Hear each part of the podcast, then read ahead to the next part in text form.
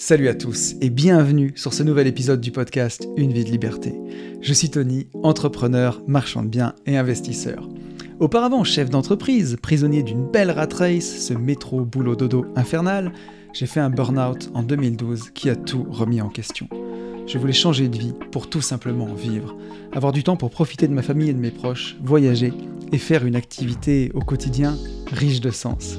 Grâce à mes investissements, j'ai réussi à atteindre mon indépendance financière en 2018 et depuis 2019, je partage ma passion de la liberté tous les 15 jours dans ce podcast et sur mes autres contenus. On y parle beaucoup d'argent et d'investissement, mais aussi et surtout de développement personnel, avec parfois une pointe de philo, de dépassement de soi et surtout de liberté.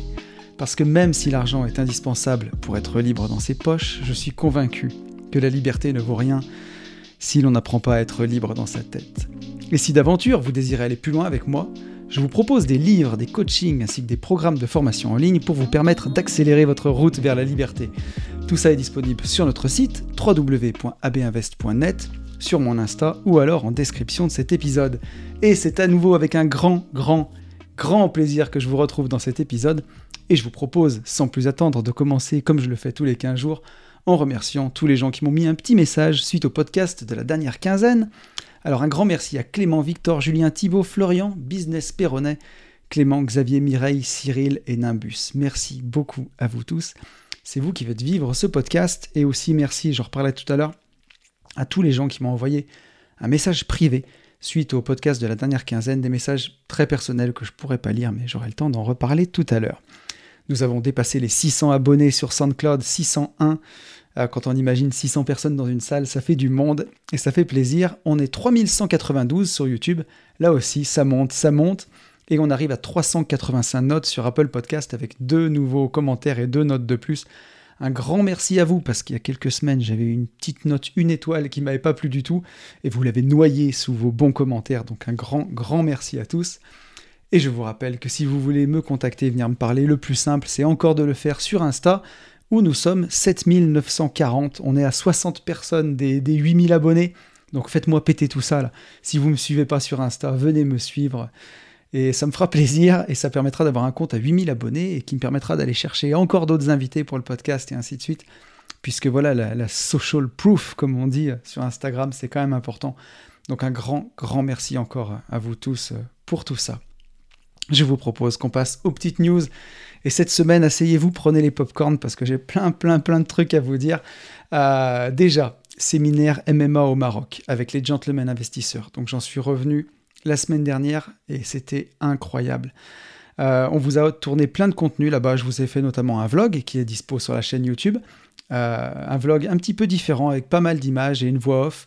C'est à mi-chemin entre le vlog et le podcast. Euh, et d'ailleurs, ça a hyper bien démarré puisque au moment où j'enregistre euh, ce podcast, ça fait deux jours que la vidéo est sortie, à peine deux jours, et on est déjà presque à 700 vues. Donc euh, on est dans la moyenne très très haute de la chaîne. Donc merci à vous. On a enregistré un podcast privé là-bas où on revient sur le parcours d'Aurélie. Aurélie, c'était une de nos coachés de J'irai investir chez vous et ça a été notre cas le plus retors pour, pour employer une expression polie, ça a été l'enfer chez Aurel. En fait, on avait sorti un podcast d'ailleurs avec les gentlemen investisseurs qui s'appelait 50 euh, kilos nous mettre presque KO. Et c'était le cas parce que Aurélie, c'était la reine du oui mais. Dès qu'on lui proposait une solution, elle disait euh, oui mais. Euh, et, donc avec Yann, on a fait tout ce qu'on a pu pour la mettre sur les rails. Derrière, il y a mon pote Fab, coach PNL associé, vous connaissez maintenant, qui l'a pris en coaching et qui l'a aidé vraiment aussi à gaper.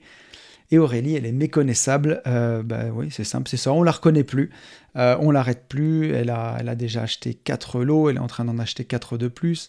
Elle se tourne petit à petit vers le marchand de biens. Elle fait de la LCD. Enfin, un parcours incroyable. Euh, elle a totalement changé aussi de vie personnelle pour le meilleur. Donc c'est un rayon de soleil qu'on a reçu dans le podcast privé. On en est très très fiers et surtout très heureux pour elle. c'est une belle réussite voilà, pour sa vie. C'est, ça fait plaisir. Voilà, on dit Parfois, on ne peut pas sauver tout le monde. Aurélie, elle partait pas du meilleur pied et elle s'est sauvée, voilà, elle s'est sauvée toute seule. Elle a fait ce qu'il fallait faire pour elle et c'est magnifique. Donc, pour les abonnés du podcast privé des Gentlemen Investisseurs, seulement 7 euros par mois, petite pub au passage. Vous avez le lien dans la description du podcast si vous voulez nous rejoindre. On est déjà pratiquement 300. C'est un truc de fou euh, et on partage du contenu, on va dire, euh, vraiment engagé sur le podcast privé. Quand je vous montre par exemple mes opérations de marchand de biens sur YouTube, euh, bah, je ne donne pas de chiffres et les chiffres, je les donne dans le podcast privé parce que là, on est en famille, on est entre nous. Donc, on peut tous partager. Mais, euh, voilà, je pense que c'est vraiment intéressant. En tout cas, pour ceux qui sont sur le podcast privé, n'hésitez pas à aller écouter euh, l'interview d'Aurel, c'est ouf. Et on a tourné un podcast public, cette fois-ci pour tout le monde, avec une valeur gratos de folie, puisqu'on interviewe quasiment tous nos participants du MMA et surtout d'ailleurs ceux qui voulaient passer à l'antenne en tout cas, euh, il y en a qui voulaient rester un peu plus discrets. Mais encore une fois avec Yann, vous nous bluffez en fait, on est bluffé par notre communauté. Euh, s'il y a des gens sur YouTube euh, qui partagent dans le contenu IMO, business et qui n'ont qu'une communauté de débutants, bah nous c'est impressionnant. Il y a des gens qui sont confirmés. Alors il y a bien sûr tous les niveaux, mais quand on a fait la moyenne des lots par personne, on a additionné les lots de tout le monde et on a divisé par le nombre qu'on était et on était à 8 lots en moyenne par personne. Donc 8 euh, lots immobiliers, c'était vraiment fou. Euh, et on a appris de tout le monde. Moi, j'ai même appris des choses des participants, et, euh, c'est à chaque fois pareil. Il y a des participants qui ont appris d'autres participants. C'était incroyable, vraiment un mastermind fou. Donc, je fais un gros coucou à tous les participants. Merci à vous tous. Et, et encore une fois, faut présager de rien parce que j'ai eu, on a eu un début d'année qui était assez mouvementé. Alors, mouvementé, rythmé, on va dire. Euh, bien sûr, il y a eu des vacances. Hein. Je suis parti 15 jours en Guadeloupe, ça c'était des vacances. Je suis parti aussi une semaine au ski, donc je ne suis pas en train de faire ma pleureuse et de me plaindre. C'est pas du tout le cas.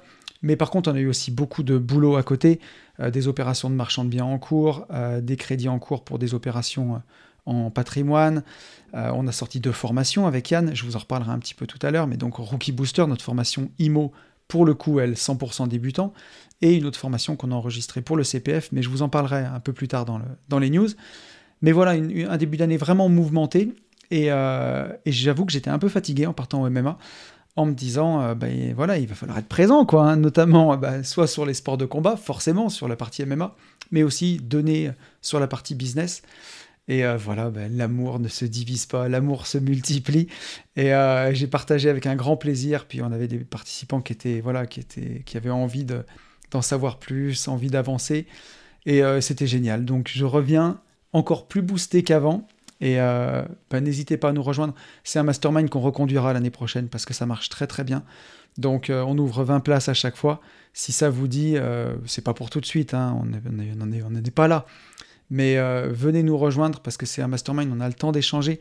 Il y a des gens notamment, enfin je, pense à, à, Manu, à, Benoît, enfin à plein de gens qui étaient là au mastermind on se croise dans les événements, on se dit bonjour en coup de vent, on s'échange trois messages sur, sur Insta de temps en temps, et on sent qu'il y a un feeling qui passe, et on n'a pas, pas assez le temps de parler. Là, dans ces événements, on a le temps de manger ensemble, s'entraîner ensemble, discuter ensemble euh, jusque tard dans la nuit. Enfin, c'est vraiment des moments de partage, et c'est trop bien, quoi.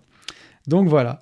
Et on retournera au Maroc au mois de octobre pour le séminaire moto des gentlemen investisseurs. Il me reste 6 places. Il y a une place qui est partie. Donc ça, n'hésitez pas, je vous refais un petit peu de pub là-dessus. Ça sera du 22 au 28 octobre. Euh, on va partir sur des motos Royal Enfield, donc il faut être motard, il faut avoir son permis moto. Et c'est une semaine, on va aller dans l'Atlas, au Maroc, à moto. Ça va être juste fou. J'emmène mon papa avec moi. Donc si vous voulez voir mon père, venez avec moi au Maroc. On est déjà donc 14 euh, participants. Euh, il nous manque encore 6 personnes pour arriver à 20. Euh, c'est un voyage qu'on organise avec un tour opérateur avec qui je suis déjà parti au Sri Lanka et, en Inde. Donc je sais que ça sera de la qualité, ça va être un voyage féerique. Ça fait partie des plus beaux voyages de ma vie. Je dis pas les plus beaux voyages parce que j'étais pas avec ma compagne et mes enfants sur ces voyages-là. C'est des voyages vraiment solo. Mais, mais c'est. Voilà, donc le seul point noir, c'est que je les ai pas partagés avec mes proches. C'était un peu tout seul, mais, euh, mais c'était juste fantastique. Ça fait partie des plus beaux voyages de ma vie et je suis très heureux de le, partager avec les gens qui seront là. Donc si ça, le cœur vous en dit, écrivez-moi. C'est un voyage où on ne fait pas de marge dessus. On, vous souscrivez directement au tour opérateur. C'est pour ça qu'il n'y a pas de page de vente. Il faut vraiment me contacter sur Insta. Je vous redirige vers le tour opérateur et vous lui payez le voyage directement. Voilà. Comme ça, vous savez tout. Euh, encore une news. ce samedi, donc vous allez écouter ce podcast euh, lundi, je vais vérifier la date parce que je ne sais plus quel jour on sera, on sera le 27, et le samedi 1er avril, je serai à Paris pour le, congrès du Club des Rentiers, le congrès annuel du, du Club des Rentiers, qui aura lieu dans un théâtre parisien, et un théâtre de 200 places, donc je vais faire une conférence devant 200 personnes, et pour un amateur de théâtre comme moi, je trouve que la vie est incroyable. Je vais pouvoir me, même si c'est bien sûr pour parler, pour faire une conférence, mais me produire d'une certaine façon sur la scène d'un théâtre parisien. Je trouve que c'est un beau clin d'œil pour, euh, voilà, ça fait depuis les, événements de 2020 euh, qui, qui, nous ont fait mettre des masques et déserter les salles. On dit plus les mots sur YouTube parce que sinon on va se faire. C'est même pas la démonétisation, c'est qui me fait peur, c'est euh, que les vidéos soient plus mises en avant. Donc on ne dit pas les mots interdits, mais vous avez compris. Euh, qui m'a fait arrêter un peu le, théâtre parce que ça devenait infernal de préparer des pièces de théâtre pour pas les jouer. Et euh, j'ai remplacé ça par l'amour du podcast et, les, trois années qu'on partage ensemble maintenant, voilà, depuis, oui, depuis trois ans. Les trois années qu'on partage ensemble depuis trois ans, c'est ça. donc voilà, mais bon, en tout cas, bah, je vais avoir la chance de pouvoir me produire sur scène et pour une fois, je ne vais pas faire une conférence sur l'IMO ou sur le business, je vais faire une conférence sur le mindset. Donc on va voir si, euh, Tonton Mindset est prêt à parler de mindset sur scène. Et euh, je pense que oui, parce que j'ai répété ma conf cette semaine. Euh, je me suis fait donner aussi un petit coup de main par, par Fab, par mon pote Fab, puisqu'on va parler aussi de PNL, donc pour ajuster les derniers petits détails pour que tout soit aux petits oignons. Et normalement, ça devrait être chouette. Donc j'ai vraiment, vraiment hâte de vous présenter ça. Ça sera le samedi 1er avril. C'est à Boulogne, Boulogne-Billancourt, si je dis pas de bêtises. Et euh, voilà, si vous avez votre place, bah, vous me verrez. Sinon, je crois que ça fait longtemps que c'est complet, malheureusement. Mais, euh, mais en tout cas, ça va être un moment exceptionnel. Autre news, la parenthèse indépendance, session numéro 3. Donc la première session a eu lieu. D'ailleurs, vous retrouvez un podcast sur la chaîne des gentlemen et un vlog sur ma chaîne. La deuxième session au mois de mai est complète et on a déjà la moitié des places de réservées pour la troisième session pour octobre. Si ça vous dit, bah, n'hésitez pas. La parenthèse indépendance, c'est euh, trois jours de coaching intensif avec mon Yann, mon, camarade, mon sauce des gentlemen investisseurs, avec Fabien, donc mon pote, mon associé coach PNL émérite. Et puis bien sûr mon Ben, euh, pareil, bah, mon cousin, mon alter ego et mon associé dans AB Investissement. On sera là tous les quatre pour vous coacher. La première session, on peut le dire, ça a été un vrai succès euh, humain et je pense un vrai succès pour les participants qui nous l'ont partagé aussi dans leurs nombreux retours. Donc on en est très très fiers. On a hâte de faire la deuxième. Et si vous voulez nous rejoindre pour la troisième, pour le but, c'est de repartir avec une feuille de route. Vous arrivez, vous êtes peut-être sur un plafond de verre ou vous ne savez pas quelle direction donner à vos investissements. Bah là, vous avez les avis de quatre experts. Alors experts, bien sûr, par la pratique, hein des gens qui sont entrepreneurs, investisseurs, qui sont passés par là, qui l'ont fait, et euh, bah, qui sont là pour vous donner leur avis, pour vous aider. Et le but, c'est de repartir avec sa feuille de route pour les deux années à venir, pour savoir où on va, ce qu'on fait, si on doit arbitrer des biens, quelle direction on doit donner à ses invests. Et euh, bah voilà, nous on adore faire ça. Donc la troisième session aura lieu du 11 au 13 octobre. Il reste la moitié des places, il reste 8 places. Il y a un tarif pour les couples, donc n'hésitez pas à nous, à nous, à nous contacter si ça vous intéresse. Euh, voilà, je pense qu'au fur et à mesure qu'on va s'approcher, ça va partir de plus en plus vite. Donc n'hésitez pas. Euh, je voulais vous parler, je vous avais dit qu'il y aurait des news aujourd'hui. Hein. Je voulais vous parler de, la formation qu'on a enregistrée avec Yann, qui n'est pas sortie, qui est destinée au CPF, qui s'appelle Convaincre et communiquer dans son activité d'indépendant. C'est euh, une formation qu'on a enregistrée normalement exclusivement pour le CPF. Et comme ben, le CPF traîne à se mettre en place et ça devient de plus en plus compliqué, il y a des gens qui veulent lancer leur activité sur Instagram ou des gens qui ont une activité indépendante de freelance ou euh, même d'une activité du quotidien, fleuriste, euh, qui nous réclament cette formation euh, pour apprendre à développer sur les réseaux, puisque on l'a basé sur notre expérience avec Yann, c'est-à-dire qu'il y a trois ans, on a démarré de rien. Moi, j'avais un compte Insta bah, tout simple, hein, de personnes du quotidien, j'avais 300 abonnés. Aujourd'hui, il est presque à 8000. On a démarré avec des chaînes YouTube à zéro, celle des Gentlemen est à 2000 abonnés, celle d'une vie de liberté à 3000. Et euh, on a réussi à développer des coachings, euh, à développer des formations en ligne. Et euh, bah, cette partie-là, elle marche aussi plutôt bien. Donc, on s'est senti légitime pour développer ça et pour la proposer au CPF. Et ça, c'est un point d'entrée qui nous permettrait de vous proposer aussi d'autres formations. Elle n'était pas censée être destinée à la vente directe, mais il y a beaucoup d'entre vous qui nous la réclament. Donc, euh, je la mets pas sur le site. Je ne je fais pas de page de vente parce que bah, j'estime que, comment dirais-je, c'est vraiment un plus. Je ne veux, pas, euh, veux pas faire une activité de, cette formation-là, mais si jamais elle vous intéresse, en tout cas, n'hésitez pas à me contacter et on pourra la, la, vous la vendre euh, en off, on va dire, bien sûr. Euh, il y a une page de vente que je que je diffuse pas, mais vous pourrez la régler.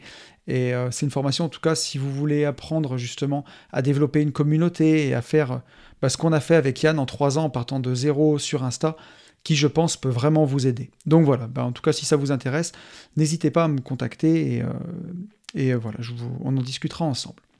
Allez, encore deux petites news. Je voulais vous parler de, ces deux jours en mode mindset avec Fabien, justement, euh, dont je vous avais parlé dans les derniers podcasts. On est en train de travailler dessus. La première session, je pense, sera visiblement pour le mois de novembre. J'ai déjà pris des noms. J'ai une liste qui est longue comme le bras. Je crois que vous êtes plus de 40 à m'avoir contacté.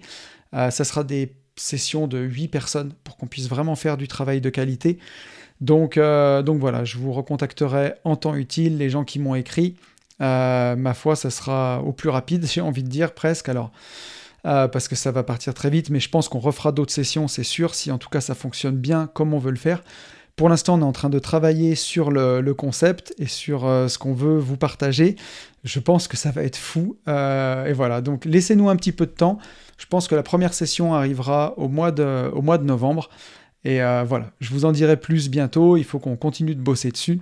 Et surtout qu'on ait du temps parce que voilà, on a beaucoup beaucoup enchaîné et le but si on passe deux jours avec vous en mode mindset, c'est d'être à 100% là.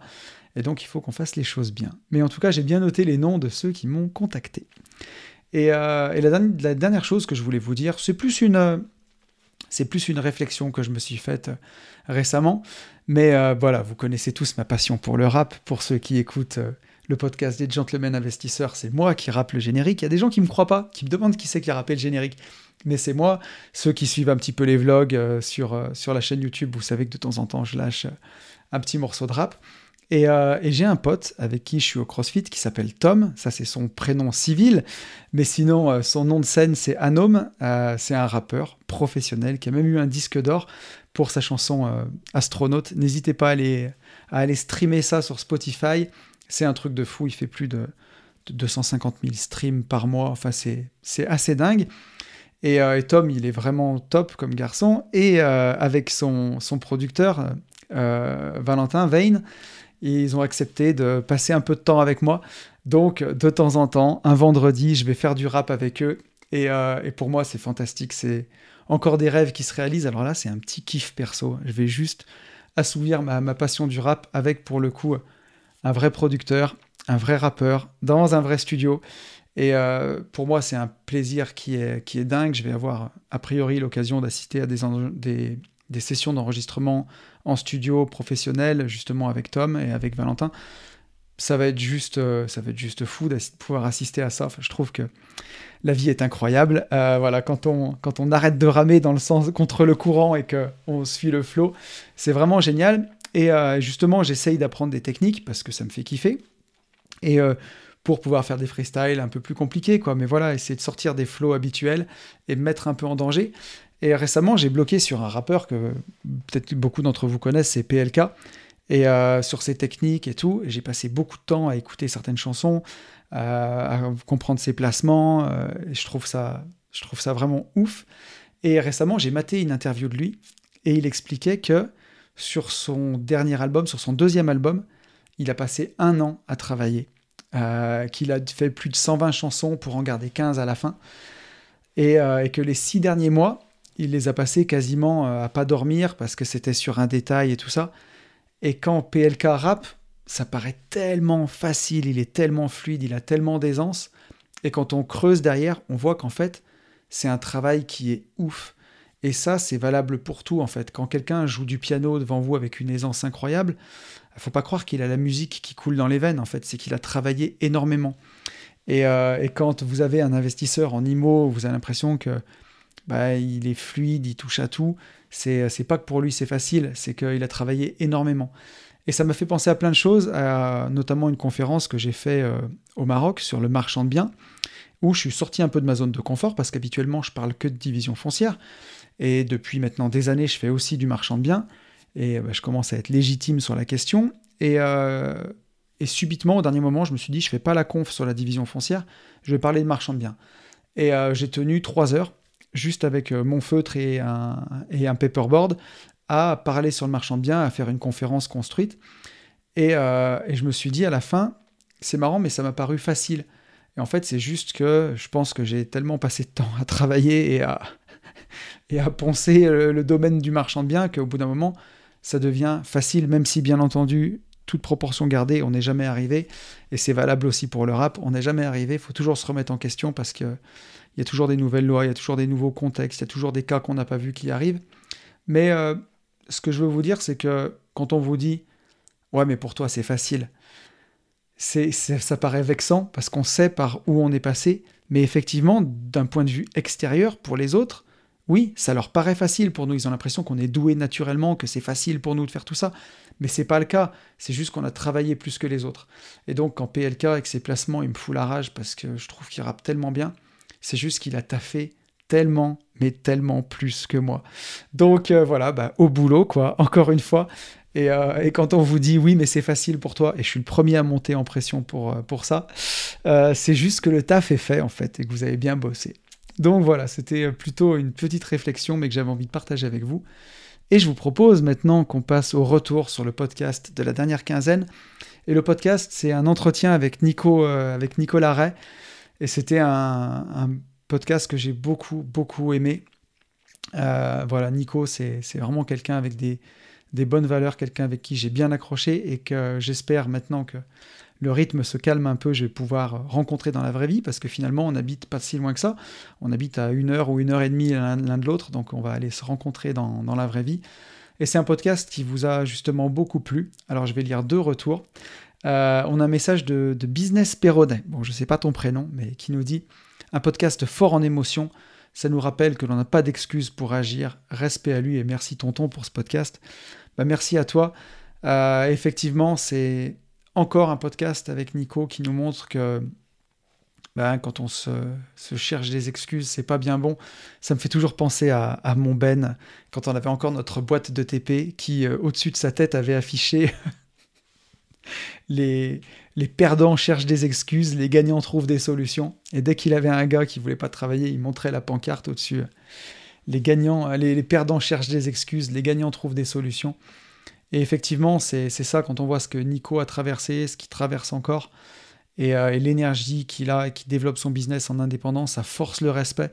Et euh, en tout cas, moi, ça m'a beaucoup, beaucoup inspiré. Et, euh, et voilà, ça donne beaucoup de mordant pour la suite. On a un message de Victor, Victor qui nous dit Super podcast, vraiment très inspirant.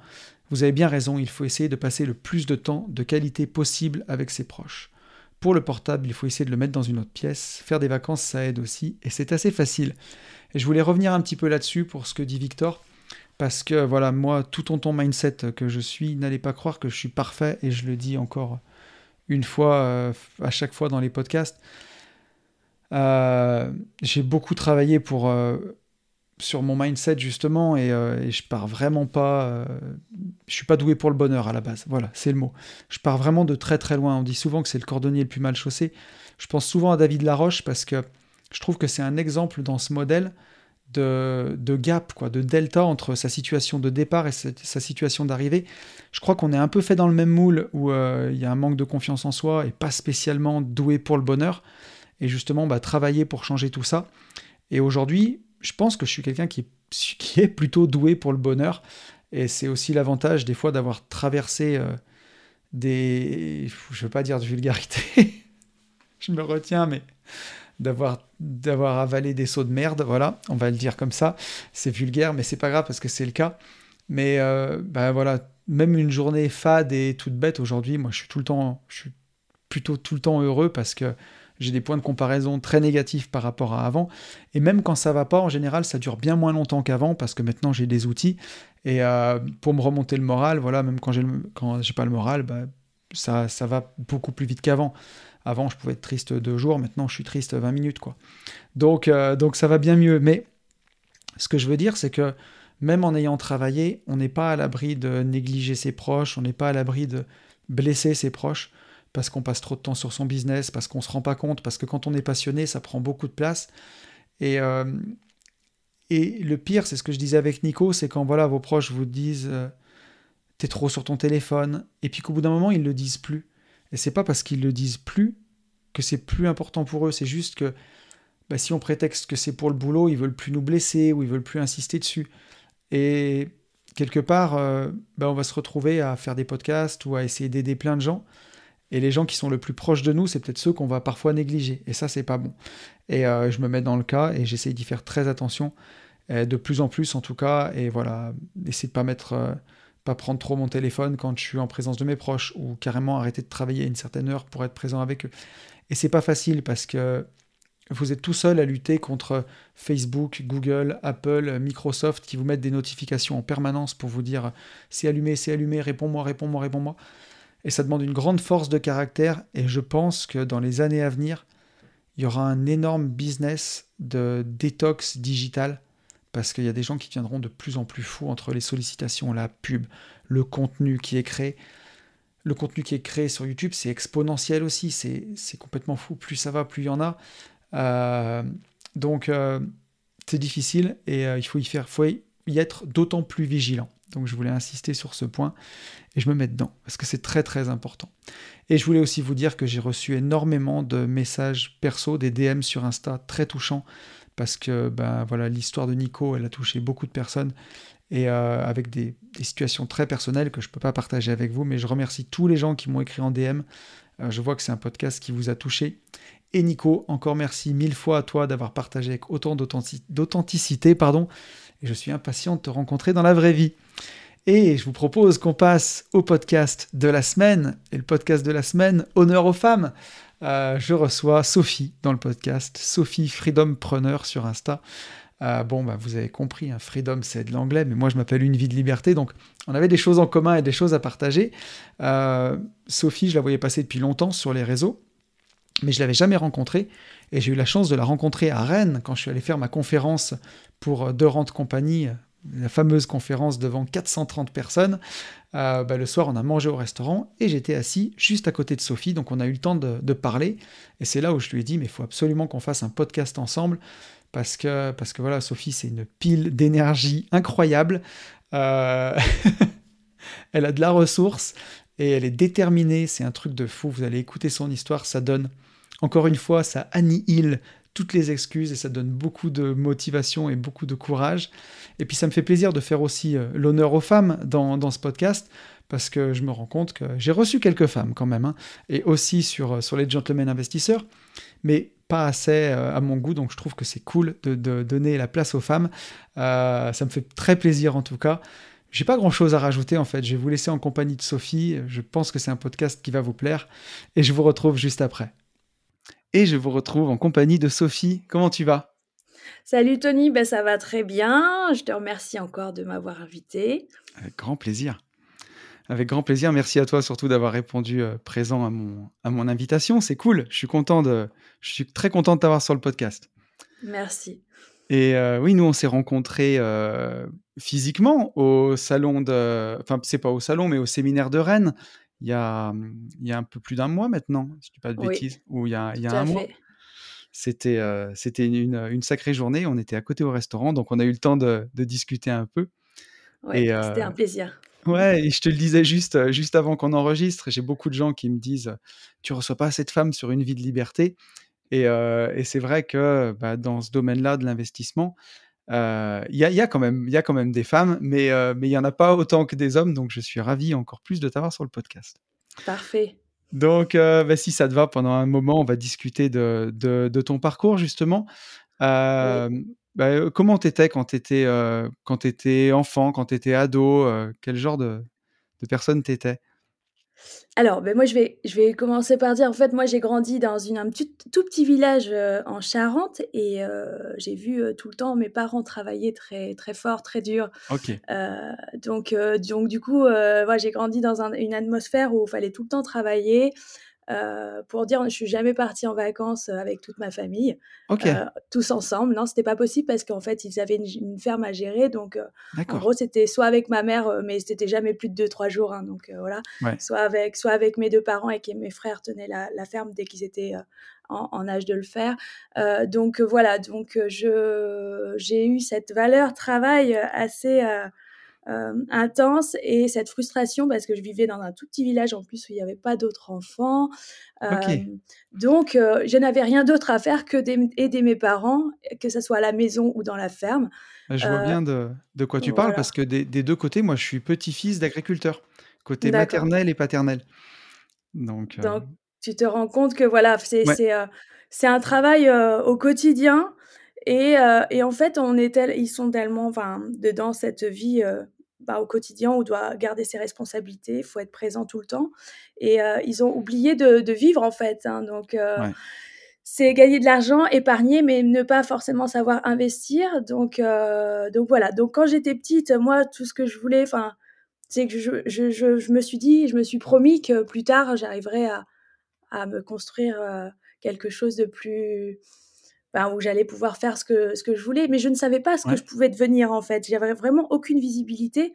J'avais aucune visibilité non plus sur les études qu'on peut faire. Euh, voilà, il n'y avait pas de personne autour de moi qui faisait des études. Donc c'est au fur et à mesure que j'ai fait, euh, parce qu'à l'école j'étais très bonne du coup, hein, parce que c'était pour moi c'était la seule porte de sortie pour trouver, euh, pour faire quelque chose de bien, pour gagner de l'argent et faire avec cet argent bah, des voyages, des choses en fait, euh, pour découvrir le monde. Pour, euh, je me suis dit la seule chose qui est possible de faire, c'est de bien travailler à l'école et après on verra. Mais en ouais, tout cas, c'est tout ce que je vois pour m'ouvrir des portes. Donc je travaillais bien à l'école, mais à côté de ça, dès que j'étais à l'école, c'était j'étais aussi la cancre parce que ben chez moi j'avais personne pour jouer, donc euh, euh, donc euh, en classe, euh, bah, les profs c'était souvent ils arrivent pas trop à m'engueuler parce que parce que j'ai les meilleures notes, donc c'est compliqué de donc voilà. Donc au fur et à mesure que j'ai fait des études, ben j'ai toujours voulu faire plus. Euh, dis-toi que ben, un an de un an avant euh, de faire une école de commerce, je ne savais même pas que ça existait. ok, Donc, donc c'est vraiment, euh, j'ai toujours voulu faire plus en avançant, en avançant, et sans savoir réellement ce que j'allais en faire. Mais je m'étais imaginé dans ma tête, bah, par exemple, je sais pas, quand j'avais euh, 20 ans, j'avais imaginé que, euh, que la, la, la meilleure vie que je pouvais me m'offrir, c'était de travailler euh, en tailleur à la défense. Donc, ouais, euh, parce que j'avais pas d'autre visibilité, je ne savais ouais, pas. j'imagine. T'as fait tes Donc, études où? j'ai fait mes études, donc euh, j'en ai fait à Bayonne, où j'ai fait euh, un DUT DUT euh, en, en alternance. Et ensuite, j'ai fait une licence pro à Toulouse. Et ensuite, j'ai fait euh, une école de commerce donc à Bordeaux, l'INSEC.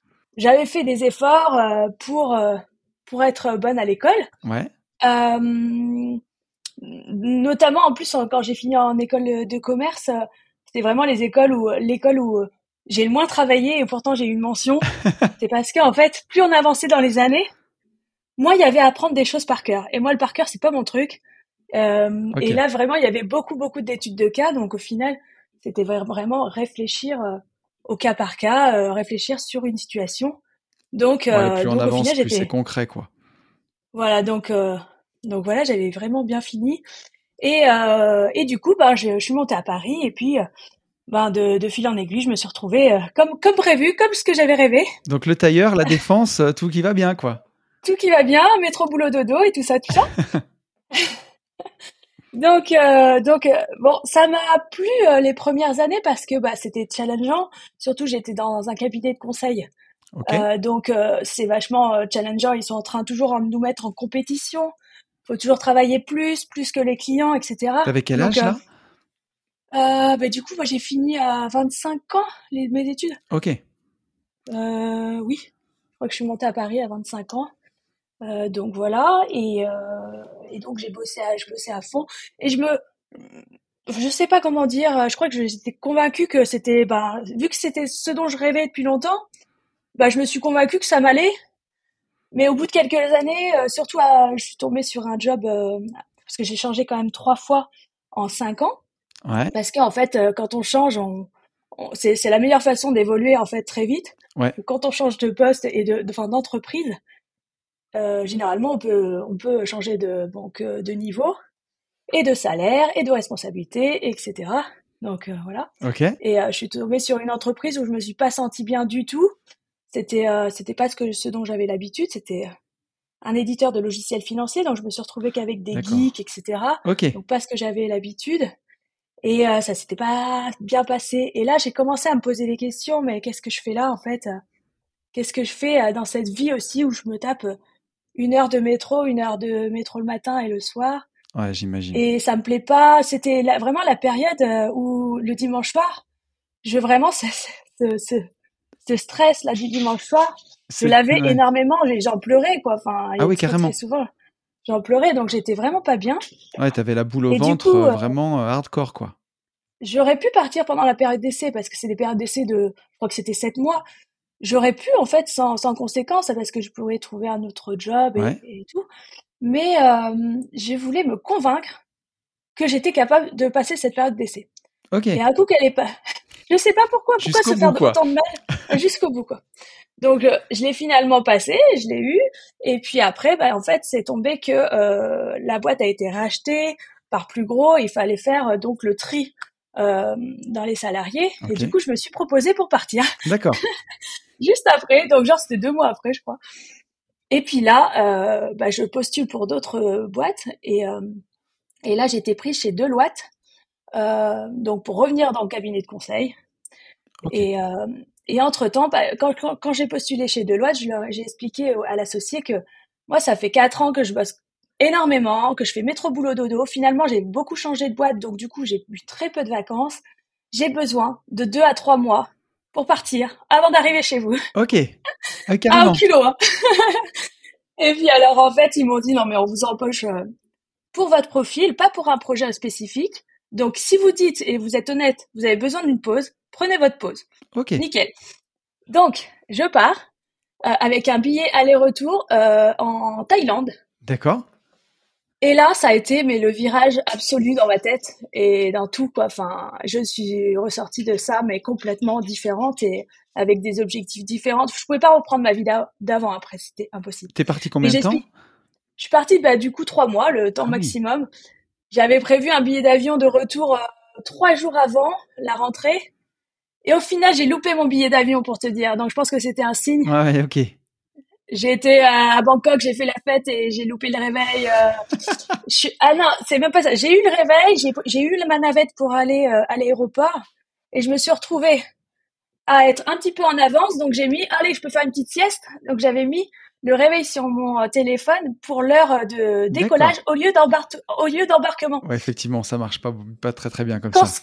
quand ça a sonné, du coup, je voyais des pancartes avec mon nom qui passait devant. Je dis, qu'est-ce qui se passe? Et l'avion, il était devant, il était en train de partir, et mais mon sac était déjà sorti, donc c'était mort.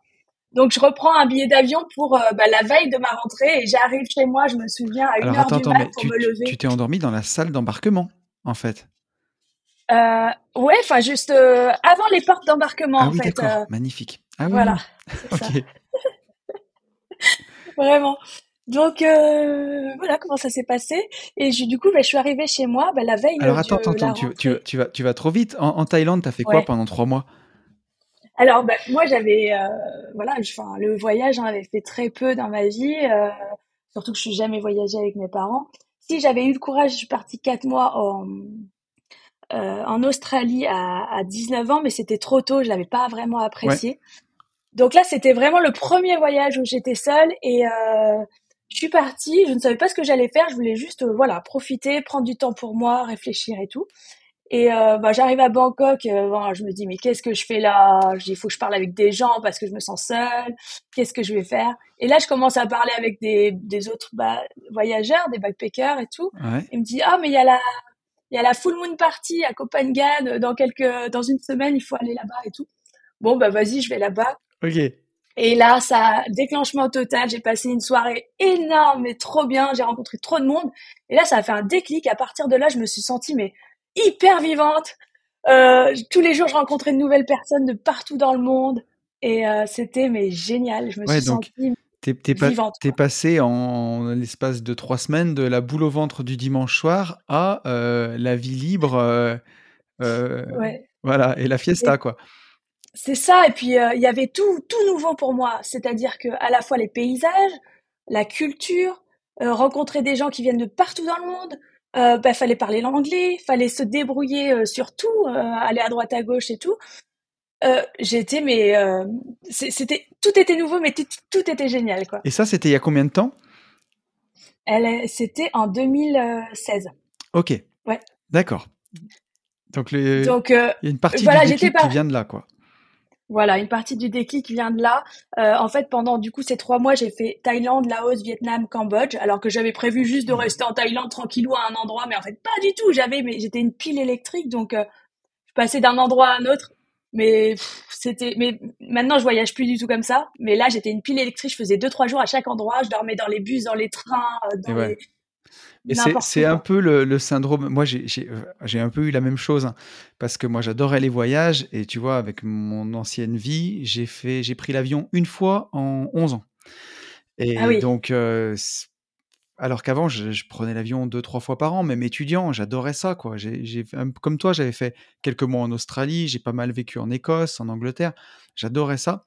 Et justement, quand j'ai eu ma liberté, j'ai alors bon, j'avais les enfants moi une semaine sur deux, mais j'ai beaucoup voyagé. Et euh, tu vois, aujourd'hui, c'est pas que j'en reviens un peu, j'adore les voyages, mais c'est moins qu'avant. C'était un peu boulimie, tu sais, c'est comme à Disney, quoi. Quand tu as été privé, euh, tu lâches le gamin à Disney, il fait tous les, attractions, quoi. C'est ça, exactement. C'est comme ça que je l'ai vécu, effectivement, et mais tellement fort que tu sais, j'ai été jusqu'à envoyer un email à mon futur associé pour dire que j'avais besoin de plus de temps. Tu te rends compte?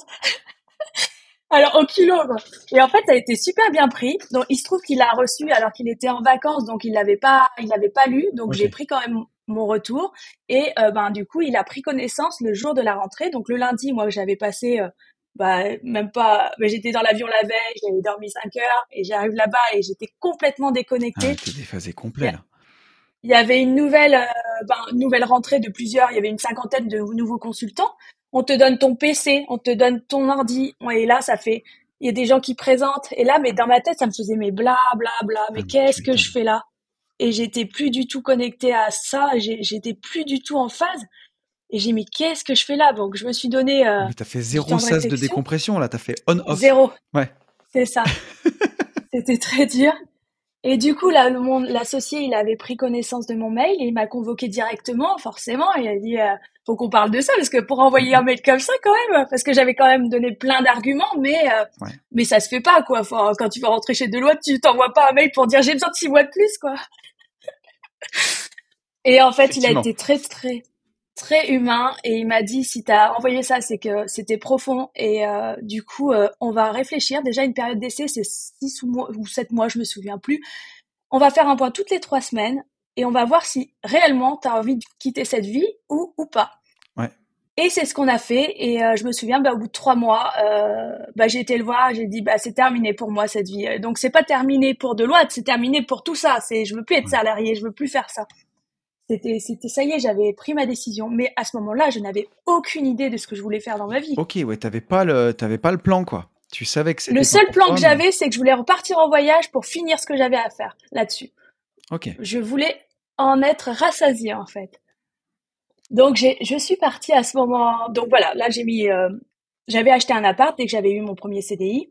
Je l'ai mis en location courte durée. Ça m'a permis de payer mes charges plus une partie de mon voyage. Donc euh, franchement, euh, nickel. Et puis je voyageais presque avec rien. Hein. J'étais backpacker, je dormais euh, à l'arrache. C'était, je, je voyage plus comme ça, c'est clair.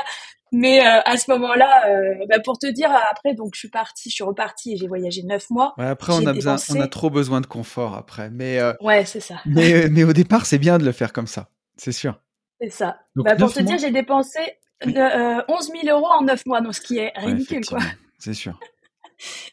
Donc, euh, donc là, je suis repartie et là, je me suis dit, je voyagerai donc juste avec un billet euh, d'aller hein, et je voyagerai jusqu'à temps que j'en ai marre. Euh, Et c'est ce qui s'est passé. Et en fait, ben effectivement, au bout de donc c'est au bout de neuf mois, j'ai j'ai craqué parce que émotionnellement, on est loin de tous, de de ses proches et on fait toujours de super belles rencontres où on vit des choses très intenses, mais le lendemain, on recommence en fait.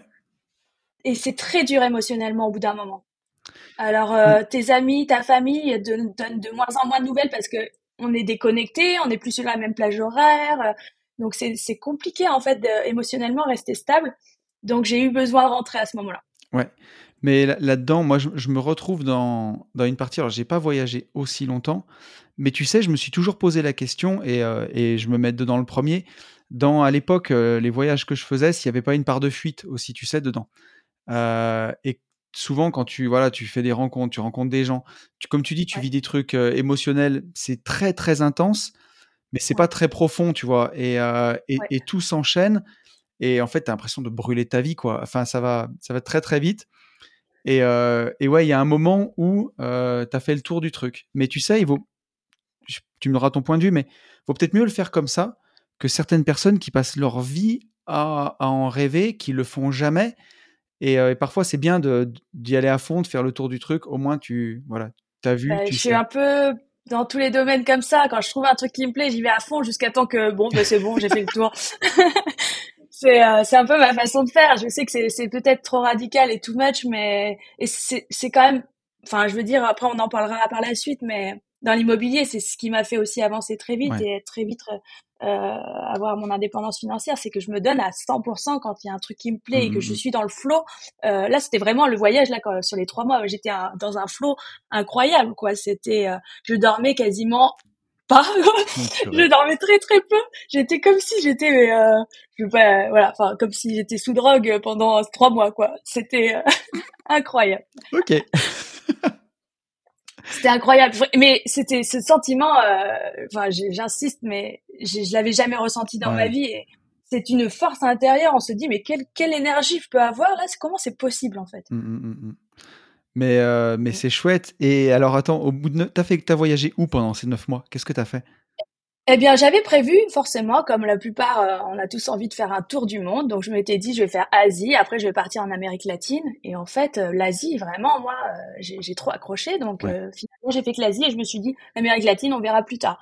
Et en Asie, donc, j'ai fait 11 pays. Ah donc euh, voilà. Donc euh, quand je suis repartie, du coup après j'ai fait euh, Sri Lanka, j'ai fait l'Inde. L'Inde donc j'avais très peur, mais c'était c'est le pays qui m'a le plus marqué en fait. Vraiment on a des autres les codes sociaux, il y a tout qui est différent en fait. C'est vraiment mmh, à part. Mmh, mmh. Après j'ai fait le Népal où j'ai fait des treks dans l'Himalaya. Génial. Tu sais que j'ai traversé. Alors moi je suis allé au j'ai fait le Spiti en Inde à moto. Euh, alors bon, ah c'était pas un voyage très, très c'était 17 jours, mais c'était déjà incroyable. Mais tu vois, les, es presque au Népal, quoi, 4200 mètres d'altitude en moto euh, vintage et on dormait chez l'habitant. C'est un des voyages qui m'a le plus marqué de, de toute ma vie. C'est trop bien. C'est des voyages, t'en reviens, t'en reviens vraiment différent, tu vois. C'est euh, c'est fou. Et j'avais eu un peu, c'est rigolo. Alors, je fais une petite parenthèse, mais un peu la même chose que toi, tu vois, euh, quand tu dis que tu es revenu à ton boulot et que tu te dis, mais le choc des cultures, euh, c'était ouf. Et à l'époque, moi, j'avais ma boîte de TP et tu sais, tu allais là-bas. Enfin, les gens euh, vivaient de rien, surtout quand tu quand es dans le Spiti. ben voilà, il fait beau cinq mois dans l'année, donc pendant cinq mois, tu, tu, fais toutes tes récoltes, tu fais tout ce que tu peux. Et puis pendant six mois, il y a un mètre de neige et donc tu t'enfermes et, et, tu manges ce que tu as récolté pendant les six mois. Et ta vie, elle est rythmée comme ça. Et quand j'étais revenu, j'avais une réception de chantier. Et à l'époque, je faisais des lotissements, tu vois, et un client m'avait pris la tête pour une bordure qui était ébréchée. Mais c'était rien, quoi. Et j'avais pété un câble en réunion de chantier. J'ai pris ma bagnole, je m'étais barré. Et même à l'époque, tu vois, dans ma voiture, j'en avais les larmes aux yeux parce que je me dis comment euh, le grand écart que c'est, tu vois, tu te dis c'est pas possible, quoi. Enfin, mmh. et ça m'avait, ouais, c'était, c'était ouf. Mais oui, en tout cas, l'Inde, magnifique, très beau voyage. Ouais, c'est très très beau et très, enfin c'est ça, ça te fait comprendre qu'on est tous conditionnés par notre culture, mmh, mmh. tellement que celle-ci elle est loin de la nôtre. On comprend qu'au final, bah c'est c'est pas, il y a, y a une part quand même qui, il y a une grosse part, c'est sûr. Euh, euh, une grosse part de nous fait de comment on a été conditionné dans notre famille, dans notre environnement. C'est une grosse part, c'est ça, hein, parce que là-bas, euh, on voit bien que ben, ils ont été programmés différemment. Quoi. C'est, euh, j'ai, j'ai un exemple euh, que je raconte souvent, c'est que par exemple dans les files d'attente dans les aéroports, on voit les côtés, les files d'attente des Indiens, ils sont tous touche touche. Il n'y a pas de zone de de vie quoi devant euh, d'espace vital en fait. Et après les autres, on a tous au moins 50, 30, 30 cm, 50 cm. Et euh, je me souviens une fois, j'avais pris, euh, j'avais, j'étais dans une gare pour aller prendre un billet euh, de train. Euh, j'étais obligée, il fallait, hein, sinon j'allais jamais être servie, passer ma main alors qu'il y avait déjà dix mains dans le guichet. Euh, c'était, c'était dingue en fait. Donc c'est plein de petits trucs comme ça où on se dit waouh. Ah ouais, et euh, on vit dans un autre monde. C'est sûr que quand tu sais, quand t'es en France, si des fois t'as quelqu'un qui te regarde et il y a un regard qui est un poil trop insistant, tu sais, tu te dis mais qu'est-ce qu'il me veut celui-ci? Bah alors en Inde, t'es même pas prêt quoi. Les gens et le mec est assis en face de toi dans le bus, il te regarde droit dans les yeux et ça peut durer une heure quoi. C'est ça. Je sais pas. Exactement. Moi, c'est pareil. J'ai pris, euh, j'ai pas combien de selfies j'ai fait avec les Indiens parce que forcément une blanche. Euh, ah, c'était euh, impressionnant quoi. Ouais, C'était c'était oppressant en fait. C'est vraiment quand on sort dehors, c'était très oppressant, beaucoup de monde, beaucoup too much, tout quoi. Mmh, mmh, mmh. Donc voilà, bon bref, on va passer l'Inde. Après voilà, j'ai fait le Népal, après j'ai fait euh, l'Indonésie pendant deux mois et après les Philippines deux mois. Donc plus ça allait, plus je voyager très lentement, prendre le temps parce que vraiment plus ça va et plus émotionnellement c'est compliqué de recommencer avec des gens. Donc mmh, du coup, j'aimais bien me poser à un endroit, rencontrer des locaux et comme ça on a un petit peu plus de stabilité, on vit en plus la vie locale. Donc maintenant c'est ce que je préfère moi. J'aime plus aller d'un point à un autre euh, et se fatiguer comme ça. Je préfère vivre une vie locale pendant euh, trois semaines, un mois et voilà. C'est top. Ouais, ouais. C'est la sagesse avec le temps après. c'est ça. Donc là tu voyages. Mais ça évolue aussi. Oui, complètement. Donc tu voyages neuf mois voilà, je voyage neuf mois et en rentrant, bah du coup, bah la contente de quand même de retrouver euh, ma famille, mes amis, mais effectivement là, la grosse angoisse qui me tombe dessus, puisque qu'est-ce que je vais faire de ma vie? Euh, Franchement, euh, j'avais la pression de la pression de mes parents et tout et des amis. Ben maintenant, tu fais quoi? Tu poses des CV Je dis non, je pose pas de CV. De toute façon, on me propose des postes. J'en reçois tous les jours, pas tous les jours, mais toutes les semaines dans ma boîte mail. Euh, je les refuse. Je ne veux plus retourner dans cette vie-là. Donc, je vais trouver un autre moyen. Euh, voilà. Donc, euh, je sais plus. Qu'est-ce que j'ai fait? Ah, j'ai revu un ami à Bordeaux, un ami d'école de commerce, et il m'a emmené dans son coworking. Et là, j'ai déjà de rencontrer des gens qui font autre chose, qui travaillent pour eux. Déjà, ça m'a ouvert un peu l'esprit. Et puis, j'avais lu aussi le livre de Olivier Roland. On n'a tous pas eu la chance de rater ses études. Alors ça m'a bien motivé aussi. Bien. Et puis voilà. Et puis là, je me, je sais plus sur quoi je tombe, une formation euh, de dropshipping avec euh, Sébastien Cerise. D'accord. Alors euh, je fais ça avec justement là mon ami de de mon école de commerce que j'avais revu. lui, il vivait déjà de son blog de voyage, mais bah, il voulait faire cette cette cette formation, donc on, on l'a fait. Et puis bah ça a marché. J'ai fait un peu d'argent. J'ai bah, en fait tout, tout est possible en fait. Je me suis dit là à ce moment-là. On est en quelle année là quand tu fais ça?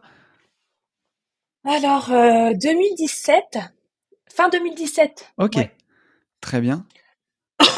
ah, c'est excellent. Euh, et là, ben, je me dis, ben, Bordeaux, ça commence à prendre de, l'ampleur avec la LGV, tout ça. Et euh, en termes d'immobilier, je me suis dit, ça serait bien que j'achète un petit truc. Et euh, je commençais à faire des visites et puis je suis tombée sur un studio, euh, mais euh, trop de charme, avec 3,50 mètres de hauteur sous plafond, que de la pierre et tout. Et finalement, à l'époque, ouais, c'était... Enfin, je trouvais pas ça très cher pour l'emplacement et tout. Donc, bah, je me suis lancée et j'ai acheté mon deuxième bien immobilier, mais en tant qu'investissement, là, pour le coup. Ok. Et parce qu'en fait, j'ai eu cette idée que bah, je suis partie les neuf mois, j'ai mis mon en location courte durée euh, mon appartement à ici les Moulineaux. Bon, à l'époque, il n'y avait pas hein, les restrictions, donc euh, maintenant c'est plus possible. Euh, et ça avait super bien marché et je me suis dit mais pourquoi je ferais pas ça en fait? À ce moment-là personne parlait hein, de stratégie immobilière. En tout cas il y avait pas de formateur et tout ça. Ouais euh, ça commençait juste la préhistoire de ce domaine. Ouais pourtant c'était il y a pas si longtemps mais il y avait pas et du coup, je me suis dit, bah voilà, je vais, euh, je l'ai rénové et euh, location courte durée, ça fonctionne super bien. Et du coup, j'ai réitéré, j'en ai fait deux autres de plus. La banque me fait confiance. Euh, alors attends, comment tu as réussi à emprunter du coup? Parce que quand tu étais revenu de voyage, alors j'étais au chômage quand je suis revenu. J'anticipe la question, tu sais. Et eh oui, oui.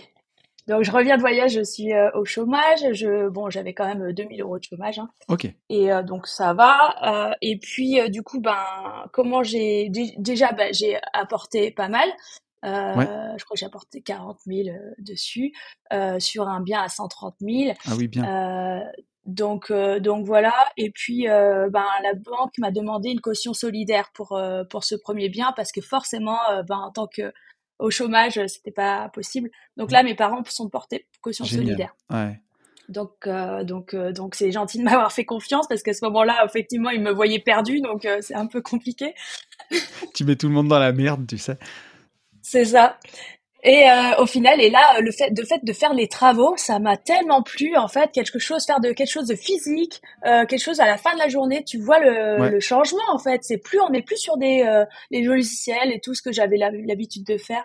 Là, on fait un truc, c'est physique, c'est trop bien. Je choisis ce que je veux, je fais comme je veux. C'est me faire parler ma créativité. C'était, ça m'a trop plu. Génial. Et du coup, du coup, voilà, location courte durée, ça marche. J'en fais deux autres de plus euh, en société ensuite, ouais. Euh, qui, pareil, que je rénove moi-même, parce que de toute façon, c'est des petites surfaces, donc enfin, voilà, ça me mettait. Euh, donc un studio est 2 T2 et à chaque fois je mettais 30 à 40 jours de rénovation. Mais complètement focus, hein, 40 jours, alors, attends, 12 heures par jour. T'as appris où à faire tes travaux? Comment comment tu t'y es pris? Parce que moi j'ai deux mains gauches, je suis archi nul. Hein. Ah oui ah ouais. Et je trouve que c'est assez intuitif déjà. Et ensuite, ben, sur YouTube, euh, demander des conseils euh, chez le roi Merlin. Euh, ok. Voilà, je sais pas. Mais vraiment, et t'as personne, t'as personne qui est venu, en tout cas. Alors, je suis dur avec moi-même parce que j'ai certains potes qui bricolent bien et quand ils viennent me donner un coup de main, je suis un bon ouvrier, quoi, si tu veux.